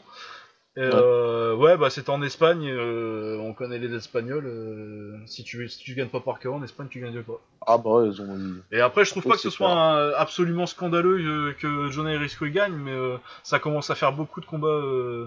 C'est oh, c'est pas tellement un scandale, mais bon, quand même, je pense que l'autre il avait gagné euh, pour John Irisco. Euh, Ouais, non, au final, il se met bien. Au final, il met des noms sur son palmarès, mais, euh, Mais voilà. ouais, si tu c'est- regardes tu dis c'est cool. mais- Ouais. J'étais pas convaincu que le meilleur d'avoir vu le meilleur boxeur euh, gagner ce soir-là. Ouais. Ouais, voilà. Puis euh, leur ligue euh, 85 kg, là, euh, il y a Ulrich Bokeme qui gagne. Euh... Verle- Verlinden, apparemment, il perd, mais moi, euh, j'ai pas vu la décision. J'ai vu que le combat et je pensais qu'il gagnait. Bah, c'est pareil, hein, c'est un très bon combattant qui se fera toujours voler. Ouais, ouais, ouais, bah, ouais, depuis de toute façon, Ah bah il- ouais, ouais. De toute façon, c'est le gars qui boxe tout le monde et euh, qui va à la décision avec tout le monde. euh, Ah, personne- c'est ça, c'est ça le problème. Ils aiment pas lui donner la décision. donc, euh, Ouais, donc euh, ouais, donc euh, Verlinden. Et euh, il y a El Boustati là, euh, qui se fait, euh, qui se pète le tibia euh, sur le, en mettant un low kick à Lauren Javé Georges. Lauren Ah. Georges. Donc euh, ouais. Bon, c'était pas une grosse carte de l'enfusion. De toute façon, l'enfusion, moi, quand il n'y a pas des des Typhoon Oscan euh, et des Superbonnes qui viennent en visite, euh, c'est pas toujours. Ouais, si c'est pas les têtes d'affiche, ouais, je me, je me prends c'est pas trop pas- un peu. Voilà. Bah, je pense qu'on est bon. Je sais pas si t'avais autre chose à dire. Non, pour moi, on est bon, on est good, on a fait Non, le... bah voilà, et bah écoute, on va vous dire, euh, bon bah du coup, toi t'es pas là la semaine prochaine, je sais pas trop comment on va faire, je demanderai peut-être à quelqu'un de voir s'il y a quelqu'un qui peut animer avec moi. Peut-être Daz, Ouais. du coup, on va voir ça. Moi, je suis pas ouais. Tu rentres quand, euh, du coup? Euh, je rentre, je rentre, euh, je rentre mercredi. Mercredi, pas de la semaine prochaine, la suivante, quoi. Ouais, exact. Ouais, voilà, bah on va voir comment, de toute façon, on reste en contact, on va voir. Donc je sais pas trop euh, comment ça se passera la semaine prochaine, euh, si je fais un épisode tout seul ou si je fais, je préfère pas. Si je trouve quelqu'un pour animer avec moi, on verra, on verra ça, mais on verra. Et puis sinon, on, se retrouve quand on se retrouve pour euh, nos hors-série aussi là avec euh, Les hors-séries arrivent, ouais. On les vous tient au hors-série courant. arrivent, on fera ça quand, quand Baba sera rentré. Et puis sinon, on se retrouve après pour, euh, on fera, de toute façon, on, fera- on reviendra sur le Glory 53 à Lille parce que ce serait con que j'y en parler. On aura plein de choses à dire. Voilà, on verra ça. Eh ben écoutez, euh, je vais vous souhaiter une bonne soirée à tous. Vous pouvez suivre Baba sur Twitter à @babasmirs, comme ça s'écrit. Il n'y a pas plus compliqué que ça. Et moi, c'est at Lucas Bourdon avec un underscore entre Lucas et Bourdon. Euh, voilà, vous pouvez nous suivre si vous avez euh, des suggestions, des trucs euh, dont, dont vous voudriez qu'on parle ou juste un coucou à nous faire. Voilà. A plus et au revoir. À plus tard et merci à tous pour vos écoutes. À bientôt.